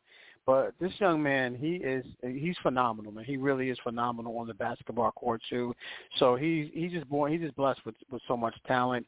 And if when he decides to go out, when he decides to declare, when he's eligible, um, he's going to be, you know, he's going to be up there. And then there's certain teams out there that are going to look for him, and they probably use him the same way that Coach Prime uh, is using him, and, and that's you know two ways. You know, I think personally, I think he's a corner at first, and you could you put them on you could put them on offense and and and, and uh, some and create some packages, offensive packages for them some reverses, some screens, you know, maybe some go routes, things of that nature, some deep routes to stretch the defense. But um definitely uh uh, I definitely like this team, but uh, I got Oregon winning, man. I got Oregon winning this game. I just think even with a Travis Hunter, a healthy Travis Hunter, it's still going to be tough uh, for for Colorado. But uh, without Travis Hunter, it's going to be even tougher. And if you look, ladies and gentlemen, E, I don't know if you saw this stat. Shedeur Sanders has been sacked 15 times in three games. So you do the math, ladies and gentlemen, basic math. That's five times a game. So that's that's that's too much. Even as athletic as Shedeur is, being sacked five times is, uh, a game is just too much, and that's against you know TCU, against Nebraska, and against the Colorado State. But now he's going up against the big dogs in Oregon and USC next week, so uh, it's not going to be pretty. Um, to, by any stretch, it's not it's not a good matchup, I should say. But hey, Coach Prime is, is, is silenced a lot of critics up to this point, and if he if he wins, and, and I wouldn't would I be surprised? Yes, I would be surprised, but I I wouldn't put it past him, man. I wouldn't put it past him uh, for sure. But these boys are going to come out and they're going to play uh, for sure. All right, E, next game here, man. We got we got a surprising team, in my opinion. That's number four, Florida State uh, the Florida State Seminoles uh, going into uh, going into uh, South Carolina and playing Clemson. It seems to me that Dabo uh, E has lost uh, this team. Um, I think once he let DJ um, go or let him, you know, go into the portal, and he made Cade uh, Cade their quarterback, it seemed like he he kind of lost his team. And then the last game, you know, he seemed like he lost his quarterback and Cade as well. He went to go you know, to dap him up, if you will, pun intended. Uh, um, and he just walked right by him. Uh, Cade just walked right by him. So, what say you about this game? How do you see this one playing on against Florida State going into uh, going into uh, South Carolina? I mean, going to South Carolina and versus Clemson. I've never been a Dabo guy. I've I've never really mm-hmm. liked him. Yeah, he yeah. he just and then he just he should be. We should have did hot seat for college coaches because he's gonna be um on the hot oh, yeah. seat simply because he refuses to use the transfer portal, which I don't yeah. understand because you still have to recruit in the portal. I mean, mm-hmm. you know, it, it it guys have options when they go into the portal, which don't mean they're just going, you know, automatically come to you, but it seems like he has a problem with the portal, and you know, he just refuses to get with the times. And and I, I'm glad he's losing because, like I said, I ain't never liked him anyway. Now I don't yeah. dislike him as much as I dislike Brian Kelly, but that's only because Brian Kelly coaches a team that I root for. But yeah, I've mm-hmm. never liked Dabo and Florida State they they played well against LSU in that first game, but they've kind of fallen off a bit they they don't look as good, you know, as they did yeah, in that Boston game. College. Yeah. But mm-hmm. yeah, but I, I do expect for Florida State to be Clemson because Clemson doesn't look good by any stretch of the imagination. Yeah, and, and you would think that Dabo um, is would be, you know, a guy who's, uh, you know, who's a fan of the portal. He's a young guy, so it's like, you know, he's not, you know, he's not a part of the change. He's not, you know, trying to get with the times, as you mentioned and he's a young guy, and you think that he would be a part of what's you know making uh, you know teams successful. You know, look at Coach Prime. Prime is a uh, is successful because he used the portal successfully. And if Dabo can't get with that man, and he's seeing these guys leave, and you know he's not doing a good job of recruiting, and and you know he's he he's going to be out. You're you're absolutely right. He's going to be um he's going to be on the hot seat. I think his seat is hot. I think his seat is hot right now, and I think if if FSU wins, uh, you know, wins Saturday, um, we're going to start hearing rumblings, uh, you know, about Dabo's, uh, you know, uh, about Dabo's uh, job, and you know, some boxes may be, uh, you know, starting to pile up, if you know what I mean, in his office, and you know, a key card may be, you know, you know, getting a little heavy, if you know what I mean. You know, that key card may not be working on, you know, a certain day. So, um, but yeah, I got I got FSU winning this game. I got Florida State winning this game. I just think that um, even as bad as Florida State looked against Boston College, I'm going to chalk it up to they were looking past Boston College to Clemson. And even though as bad as Clemson is has been playing, I think Florida State was looking at the name, if you know what I mean. They want to get the fame off that name, Dabo Swinney, Clemson. And we all know when you hear Clemson, you automatically think a powerhouse. But it hasn't been the case. But I think Florida State looked past Boston College, and I think they're going to put it on put it on Clemson um, on Saturday. All right, uh, next game here is we got the we got the we got the Ole Miss Rebels, man, going into uh, going into Tuscaloosa, man, against the Nick Saban and Alabama. And Alabama has been playing musical quarterbacks here. E they you know they went from you know the, starting quarterback went to back up now they're back to the starting quarterback. So they've been playing music again musical quarterbacks. And it looks like Nick Saban is kind. I don't want to say he's falling into the Dabo Swinney type deal, but it, uh, you know situation.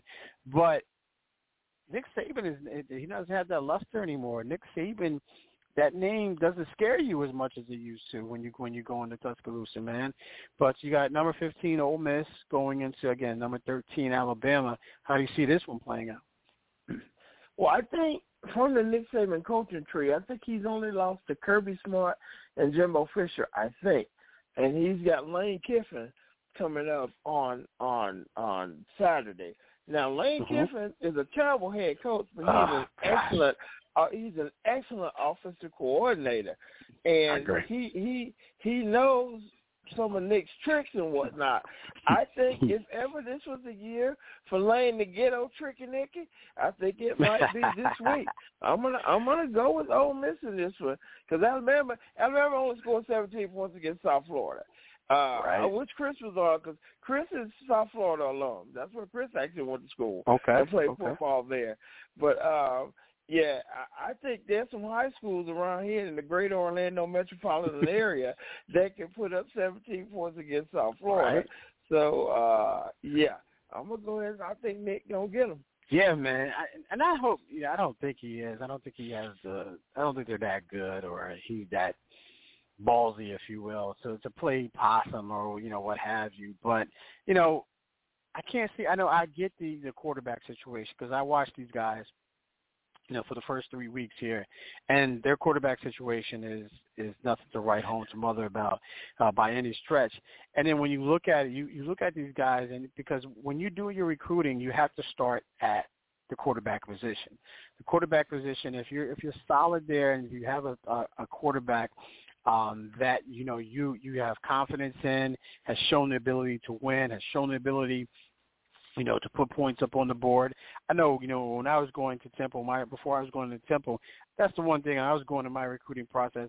One thing I looked at, I looked at the quarterback position. I'm like, well, who's going to give me the best opportunity, you know, to shine, not just for myself, because I felt like if I shine, the team is going to shine. If the quarterback shine, the team is going to shine and I, you know, I ultimately picked, you know, for other reasons as well, I picked Temple because they had a great quarterback in, in, in Henry Burris, who went on to play, you know, won like four Grey Cups in the and and uh, in in Canada, played with the Bears and the Packers. But I think this is what Alabama has to do. They have to focus their their uh, they put um change their focus on and going after a quarterback, four star, five star quarterback, so they can start getting all these other recruits to follow them, um, if you will. And I don't think Nick Saban has done that, and Kirby Smart has has uh, stepped his game up, man. I mean, they just constantly reload and reload, and uh, we're going to see exactly what happens. But I, I'm with you, E. I, I think Ole Miss goes in there, and I think they get it done, man. I really think Lane Kiffin, as much as I can't stand him as a, you know, looking at him, but you're absolutely right.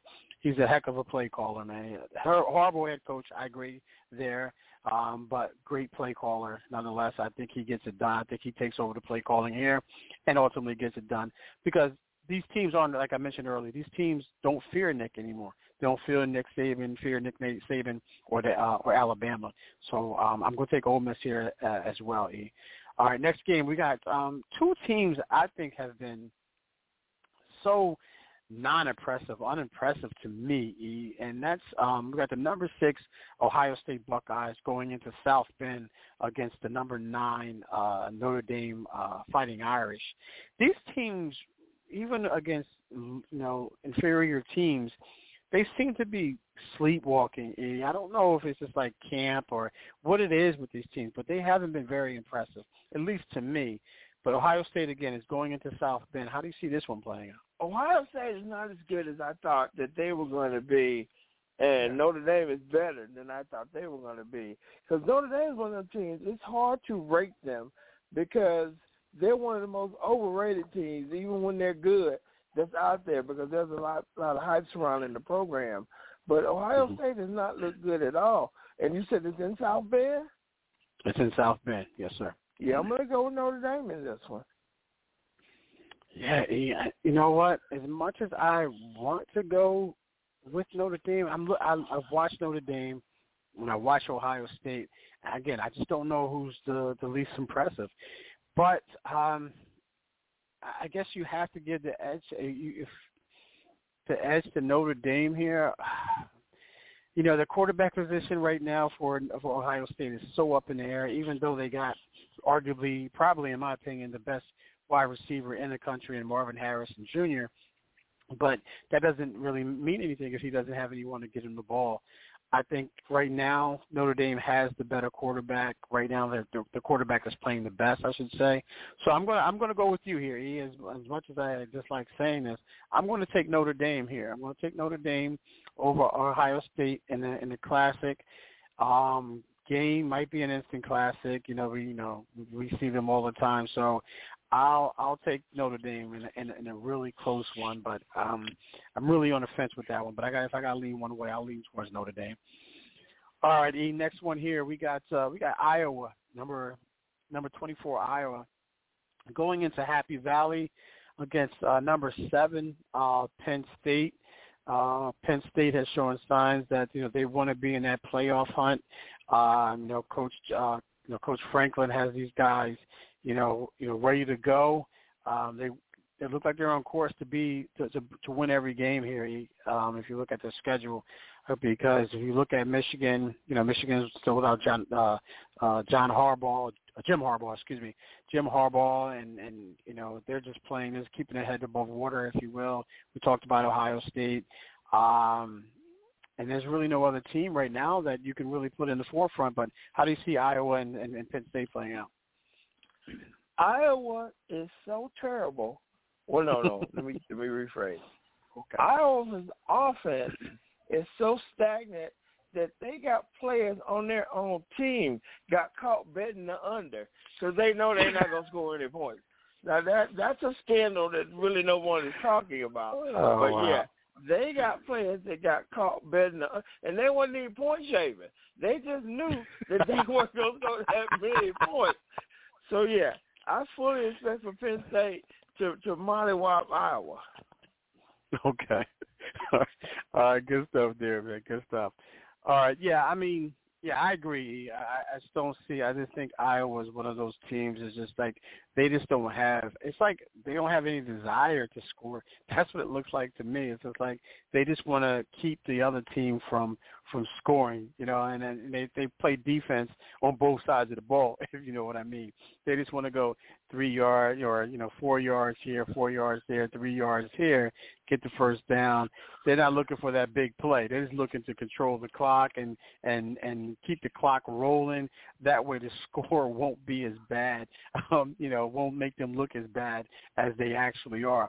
That's how I look at Iowa every time that I watch them, and it's and it's been since I mean since Hay, since Hayden Fry has been there. E since you know it's been so long since those guys have looked like an offense. I know George Kittle was there, and but they didn't really still at that time.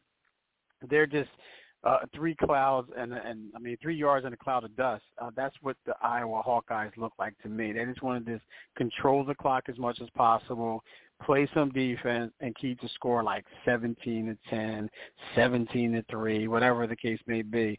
You know, just want to they want to beat the clock. That's what they that's what they ultimately want to do. But with all that being said. I'm going Penn State. I think Penn State is going to go out there and they're going to uh, go for the big play every single time. Like listen, we're not we're not going to play your game. You're going to play our game. So if you want to, you know, go that three yards, so every time we touch the ball, you know, every time we touch the ball, we're going to score. You know, whether it be two plays, three plays, or what have you.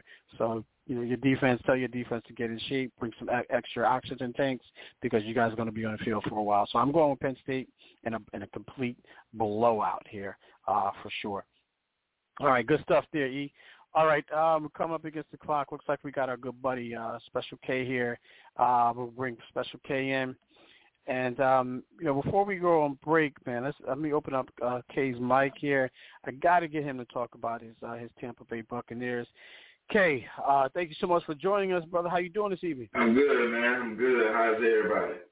Hey, what up, Kay? Well, doing well, doing well. Yeah, we we we talked about your Buccaneers. I was I was hoping, or we were hoping to get you on a little bit earlier because uh, I want to talk about you know they I have them as my most surprising. One of the topics was who's your most surprising two and O team. I think E. I forget E. Who did you who did you say it was? I forget who he said uh, it was. Uh, who did I go with? I don't even remember. Dog. It was going on the fly. Uh, it's all, but uh, Tampa, it's all good. but yeah. Tampa is uh, definitely a surprising two and O team. Yeah, I, I went with the I went with the Tampa Bay Buccaneers as the, the most my most surprising team at two and no because of that Viking. I had them losing to the Vikings, uh, and I and I know what they did last week. But uh, what say you about your Tampa Bay uh, Tampa Bay Buccaneers first two games? I'm not. And uh, I'm not and. Uh, okay, and then I got and I want I want you to. All right, Go I want ahead. you to answer that, and then and then also I want you to talk about their Monday night game against the Eagles as well. Take it away, brother. All right, then, folks. Um, so yeah, man, like I like I said last week, man. To be honest with you, I'm not surprised. Uh, and the reason I'm not surprised is just what I said. I said we need 21. You That's it. You did. We- We need 21, and we get 21, the defense gonna get off, and that's what's been happening. You know, I saw the writing on the wall. I mean, we know Baker's not gonna come in and light it up. Although he had 300 in that game, um, that was all because of Mike Evans. I mean, Mike Evans had more than half that 300.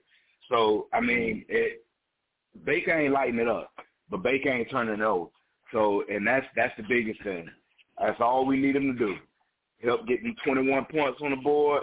Don't turn the ball over. Defense got the rest, and that's what's happening, man. And uh, I noticed in this game, they started playing. You know, they really started playing lights out in this game. I think they played better in this game than they did in the Minnesota game, um, Mhm. which was, you know, the Minnesota game was more surprising to folks.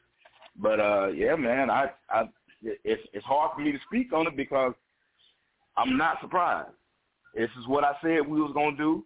Game managed. The, the offense gets 21, defense gonna do the rest, and that's what's been happening.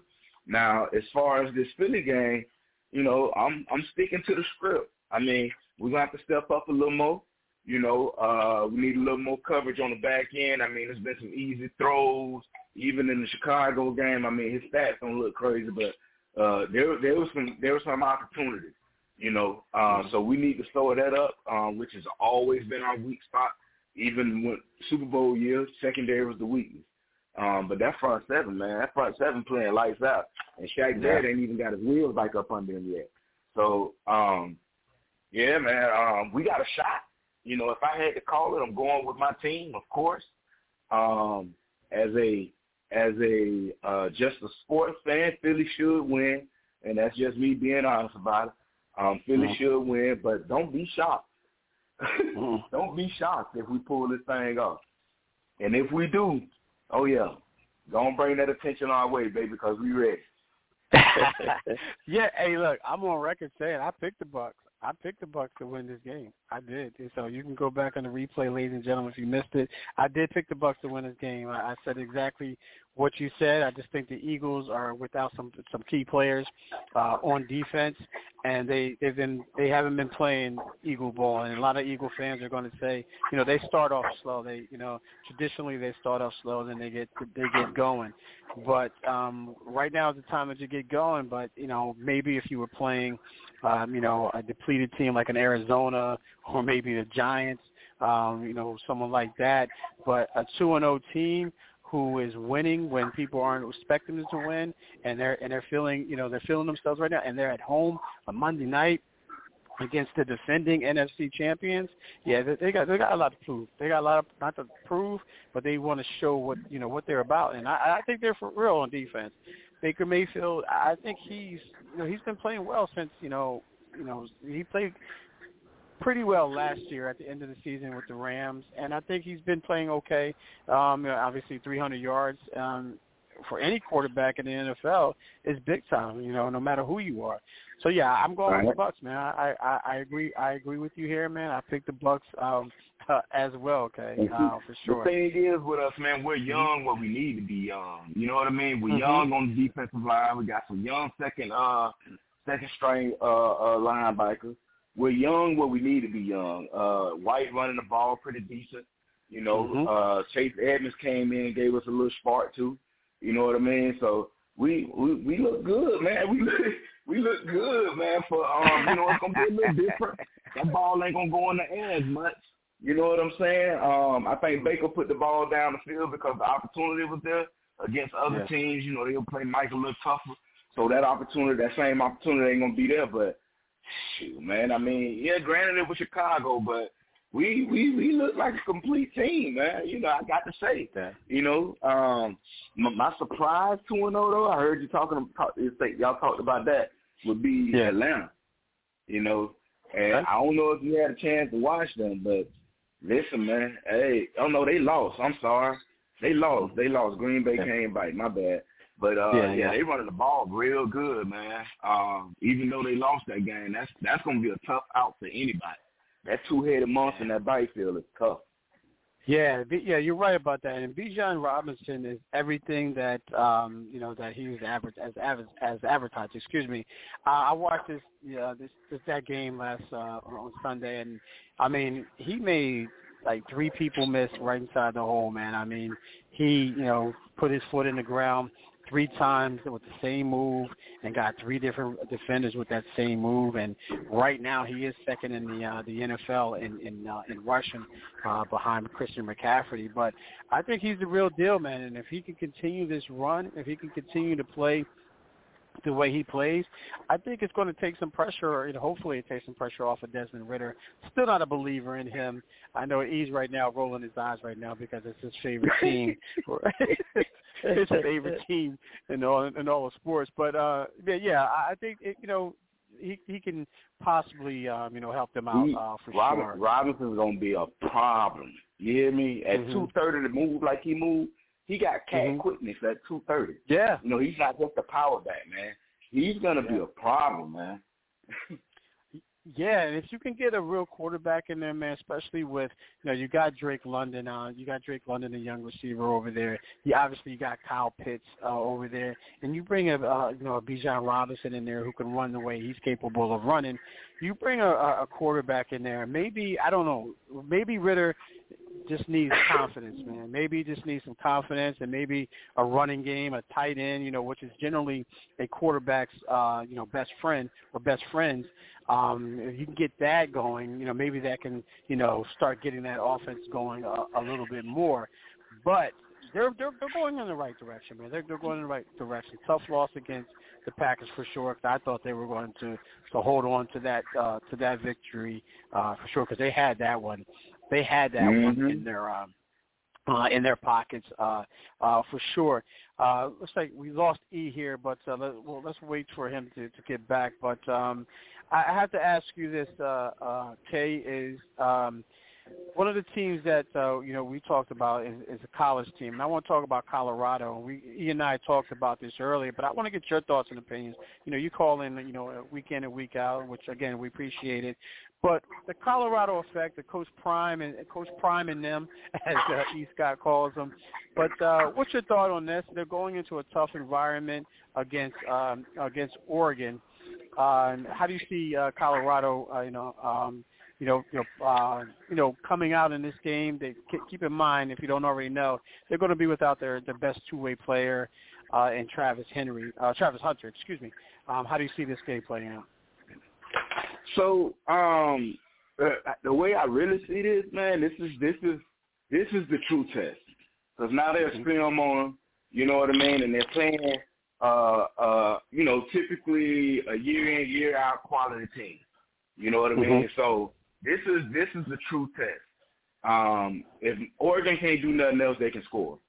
So, and Colorado's without Travis, so there's no Yeah. spotlight on one player other than Shedeur. You know, he ain't shutting down no one side. Now the defense gonna have to really play. How do I see it going? Um, I haven't watched Oregon much this year, so I don't know if they're a legit team at, you know, I don't know where they rank. I think it's 12, 13, something like that. I don't know if they're legit or just there 13, because yeah. of who who they are. You know what I mean? Mm-hmm. Um, So I'm gonna give Colorado a shot, just like in any other game they've had this year. Um, um, you know, I'm I'm I'm gonna ride the wave, man, and I'm just gonna throw something out there. I'm, I'm with Colorado, so I'm gonna go, Yeah. uh, you know, 31, 31, 24, something like that. Um, Yeah. And that's just because I'm I'm be real. I don't know much about Oregon. You know what I mean? Yeah. So I can't say other than Bo Nix. I can't say okay they're gonna do this, do that. I will say this though, when when Bo Nix is in the SEC in big games, he typically gonna show up. So Mhm. you know this game's gonna have a lot of attention. You know what I mean? So you know Mm-hmm. Yeah. we're gonna see if Bo gonna show up in this game. You know. Um, so yeah, I'm I'm gonna roll with Colorado, 31-24. All right, good stuff, good stuff. Yeah, when you when when you said Bo Bo Nix, ladies and gentlemen, if you heard me chuckle, that, that's another that's E. Scott's guy, man. I think he's how old is he? E? Forty? he said thirty, thirty-seven. Bo Is you said he is? Bo Nix was at Auburn. Bo Nix was at Auburn when I was at Grambling, and I graduated from Grambling in 1994. Bo Nix, Bo Nix was a sophomore at Auburn when I was at Grambling. Dang. How does this dude still have eligibility? He been in college football for thirty some years. He like Colorado. Did you see Colorado State's kicker? Colorado Yeah. State's kicker is thirty one years old with three kids. That's Bo Nix, and Bo Nix is over. Uh, all right, good good stuff there. All right, ladies and gentlemen. All right, that's all the time we have there. Well, what we're going to do here is that time of the uh, the night. If you if you're new to the show, then um, you you stay on your toes. If you're if you're a long time listener, then you know it's time for E. Scott's entertainment segment. We're going to take a quick pause. When we come back, um, we'll turn it over to Mr. E. Scott. All right, again, it's Sports Talk with K. Walk and E. Scott. Never had it so good. Sports Radio. Uh,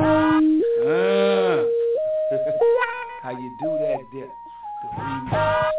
How you do that there? New Orleans, Baton Rouge. How you do that there? Lafayette, St. Charles. How you do that there? Shreveport, Mississippi. How you do that there? Alabama, Atlanta. How you do that there?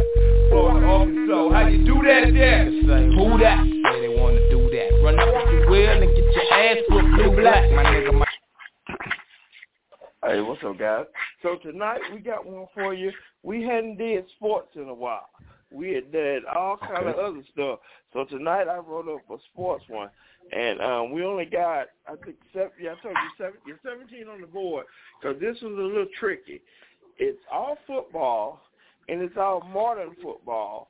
Um, I didn't go back like getting into the records, you know, with the old school guys and whatnot. I kept it, you know, um, modern. But we're looking at football records. Uh, I'm going to give you a record, and you're going to tell me who holds the particular record. But again, Okay. it's all modern stuff. So, Okay, uh, gotcha. Give me one second here. My phone is cutting up for some reason. Uh,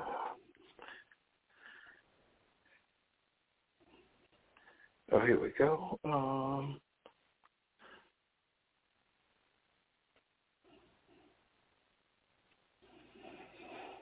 Yeah, here we go. So, um, K-Rock, we're going to start with you. We got right, 17 on the board. 1 through 17. All right, let's go with All Faithful number one. Number one, most rushing yards in a game is 296. Who holds that record? 296. Uh, oh, my God. Uh, Single game, single game rushing yards. Ah, is that? Uh, I think that's um, Whipping Boy. I call him Whipping Boy because he beat his son. Um, Adrian Peterson. Is that it? Is that what it is? Final answer. Final. That is correct. Adrian Peterson All right, is the okay. final answer. Uh, Special K. One through seventeen.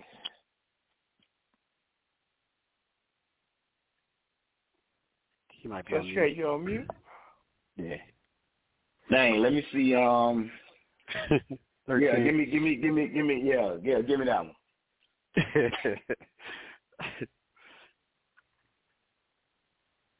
You said thirteen. You're Lovely. normal.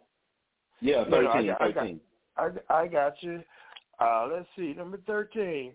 The most rushing yards in a season is 2,105. Who holds that record? Oh, you know this, brother. Um, dang, did he break the record? You say it's all modern, so I mean that's not too far back, but it's it's one I of mean, the it- others. so I'm gonna go. I'm It's, gonna, it's not like back in the 50s and stuff. It go a ways Yeah. back, but not like way back in the 50s and whatnot when they had them right, leather then. helmets on.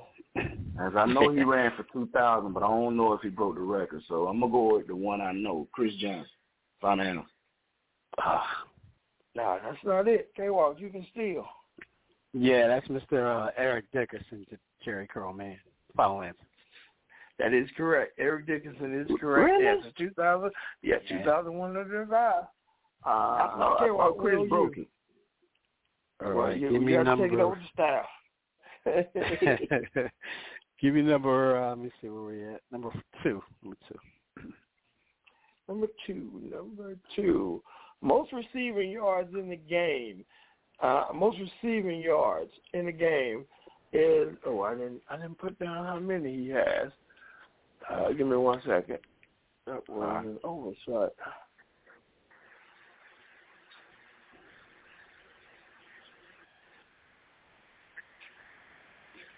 Cause I had it. Oh.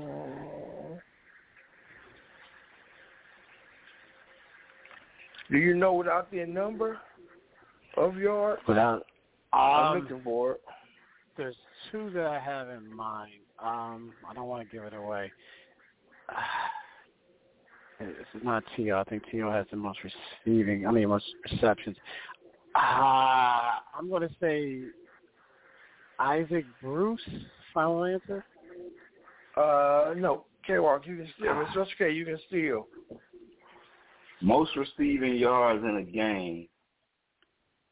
Oh man, It's from Uh, 1989. 89. oh, oh, that's Ah, a tight end from playing from the Chargers. Um, ain't that Kellen Winslow Senior? No, the correct answer is Flipper Anderson. And I forgot to So I'm put right out team. yards. Well, Flipper Anderson No, he was with the Rams. receiving- Willie Flipper yards in the game. Yeah, Okay. I, before the end of the segment, I'll have how many he had. Uh, let's see. Special K, you, you, it's on you. Let me get fourteen.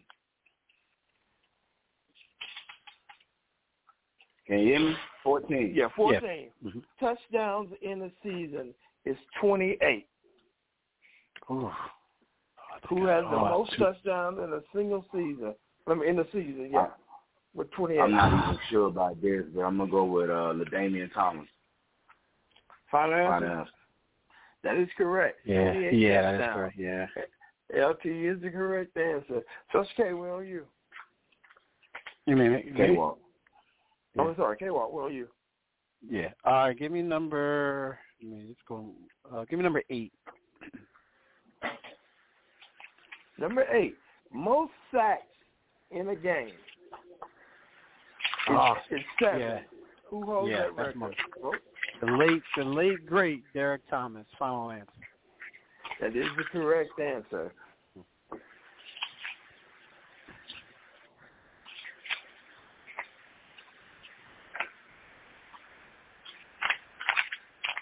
So, okay, you hear me? I oh, hear no, you now. didn't hear you now. Yeah, yeah, we didn't hear you before. Oh, sorry. Let me get uh let me get fifteen. Number 15. The most receptions in a season is 149. Ooh. Who holds that record? To be honest, I have no Ooh. idea on that one. Um Oh, man. Yeah. I'm I'm gonna just go with what I know recent. Um and that's just throwing one out there. Ju- Julian Edelman, final final answer. Incorrect. Hey, Hawk, do you know? I do, man, because Cooper Kupp almost broke his record, and that's your boy, Slant Boy, as you like to call him, Michael Thomas. Final answer. Slant boy is actually what we put down. We would have Okay. accepted Michael Thomas, but yes, slant boy is the slant boy is the correct answer. 149. Okay, well, we on you. All right, give me number four. Number four. Most rushing att- most rushing attempts in a game is 48. Who holds that record? Most rushing attempts in a game. Attempts. Oh man. Um. Wow. I. Ooh. Who the heck does that anymore? Um. It was a. I got an wanna say- idea, but I don't know if yeah, it's right. I would say Christian. No, it wasn't a Christian Okoye. He was too big. Um.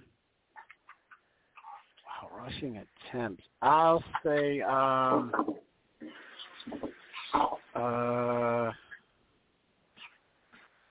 I. Oh man. Um.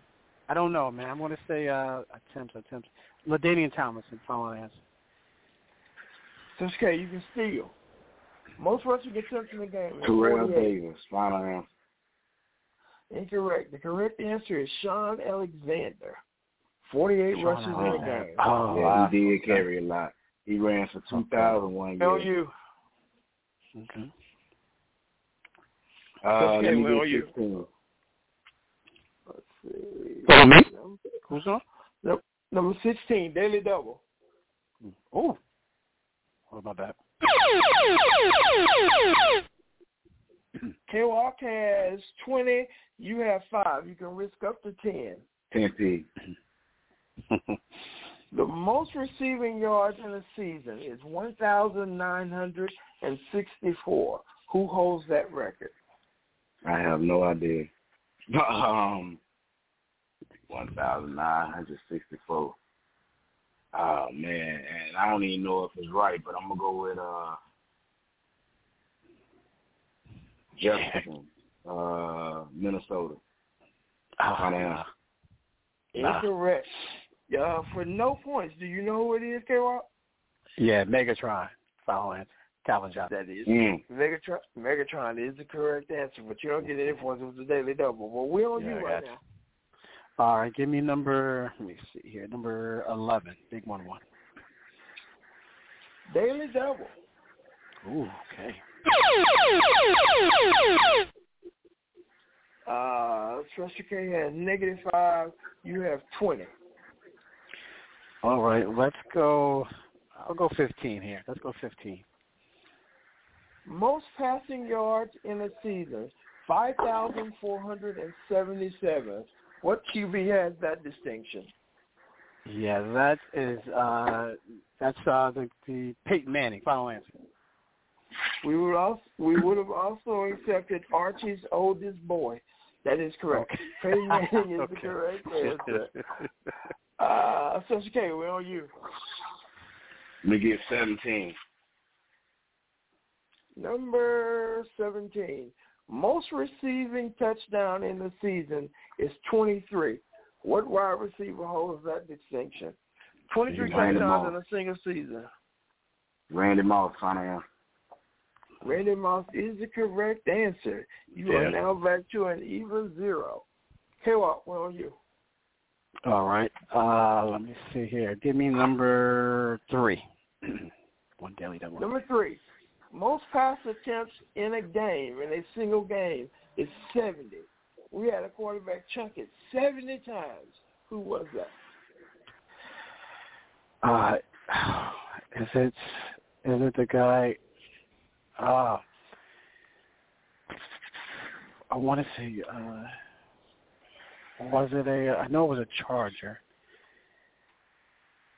Oh, um, was it? Uh, no, was it uh, Drew Bledsoe or, or uh, Philip Rivers?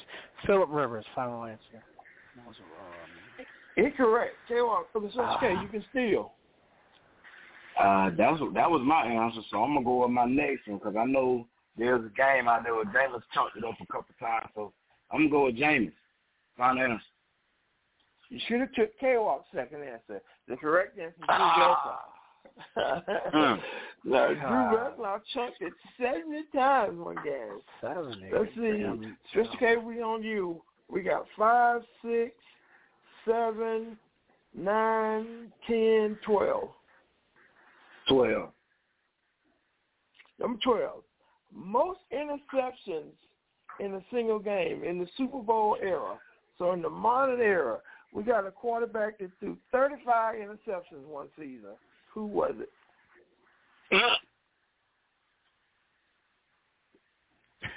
Let me see. Um, I'm not sure if I know. Um, I think he played for Tampa. Uh, is it Jameis? yeah, I think it. Hey, that might be Jameis.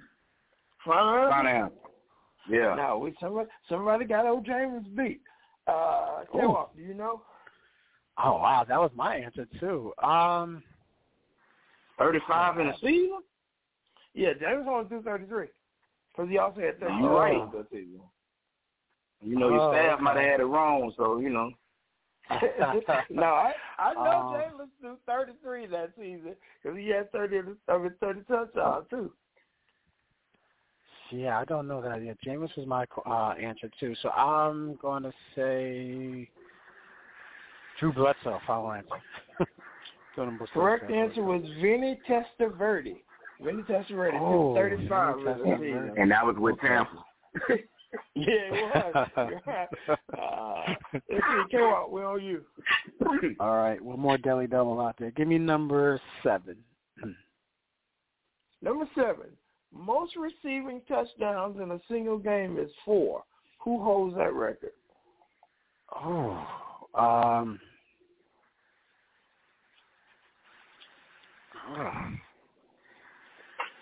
is that Jerry? Um, Jerry, I remember Jerry Rice doing it. I don't know if anybody had any more doing that. So I'm going with my guy, man, Jerry Rice. Final answer. K-Walk, I mean, Sasuke, you can steal. Dang. Most receiving touchdowns in a game is four. Who holds that distinction? Uh, I'm gonna go with Cooper Kupp. Final answer. Correct answer is Wes Welker. Little bitty dude, Wes Wow. Welker has Mm. four. Uh, Okay. K, we on you. Uh, We got I don't know what's left. Six, n- five, six, nine, and ten. That's what you show, K-Walk? Give me, five, six, nine, and ten exactly. Give me yeah. ten. One day the double left. Which one? Mm-hmm. Ten piece chicken. Okay. the most passing touchdowns in a single season is 55. Who, who what quarterback threw 55 in a season? Oh yeah. That's Brady. Final answer. K-Walk, you can steal. Oh, yeah, I he know has. who a- it is. then. yeah, yeah, same guy who threw all the the, the, the passing touchdowns. That's uh, uh Archie's older son. That is correct. That would, that would be Satan. Uh, so, uh, K-Walk, we're on you. All right, give me number six. Daily double. Nice. You have 40. Special K has negative 5. Oh, No, I got okay. Yeah, oh, yeah, zero. yeah, yeah, you, oh, yeah, Yeah. you did go to zero. My bad. My bad. I can't make a damn difference. But he he's not the whole. you, you, you That's all he get taught the frame. even par. He's even par. He's not the whole. All right, he's not plus. All right, give me. uh I'll do thirty. Yeah, I'll do thirty. Man. With 30 points. The most receptions in a single game is 20. Who caught 20 passes in a single game? That ain't T.O. Final, T.O. final answer. that is that is the correct final answer for 30 points. Uh, so, okay, you want if you play chess, you want to just tip your king over, or you want to go for the you want to do last two? We got Uh, five. yeah. I'll- Uh, give me nine. Number nine, the most field goals in a game is eight. What kicker Ooh. kicked eight field goals in one game? Wow, who does that? I have, Um, I have no idea, man. Um, he. I'm gonna go with Matt Gay, man. I don't know. Final answer. So okay, I mean, K. R. You want to steal? Uh, I want to steal. I don't know if I can. Um, I'm gonna go with. Let me see. I don't know. any- I don't know anyone doing any any time recently, so I was just gonna say. Um, what's his name? Uh, Akers. No, I go Robbie Gould. Robbie Gould. Final answer. Now the correct answer was Jay Feely. Jay Feely won six eight in a Oh. single game. Last question, uh, K. Watkins for you. Most Mm-hmm. co- most pass completions in a single game is 45. What quarterback completed 45 touchdowns in a single game? Uh, Completion. Yeah, completion. is My bad. Okay, got you. Um, I got. I guess I got to go with the guy who threw all the passes, and that's. uh I I don't know how I'm not right. I, I got to go with Peyton Manning, Archie's older son. Mm-mm. Final answer? Mm-mm. no. So straight, you can get on the plus side. Drew Brees. Oh. Final answer. Unfortunately, you got the Drew right, but the last name wrong. It was actually Drew Bledsoe. Drew Final- Bledsoe. Okay. Final tally, a lot to a little. Uh, so, K. Uh, K. R. got some music you can play for us? Indeed.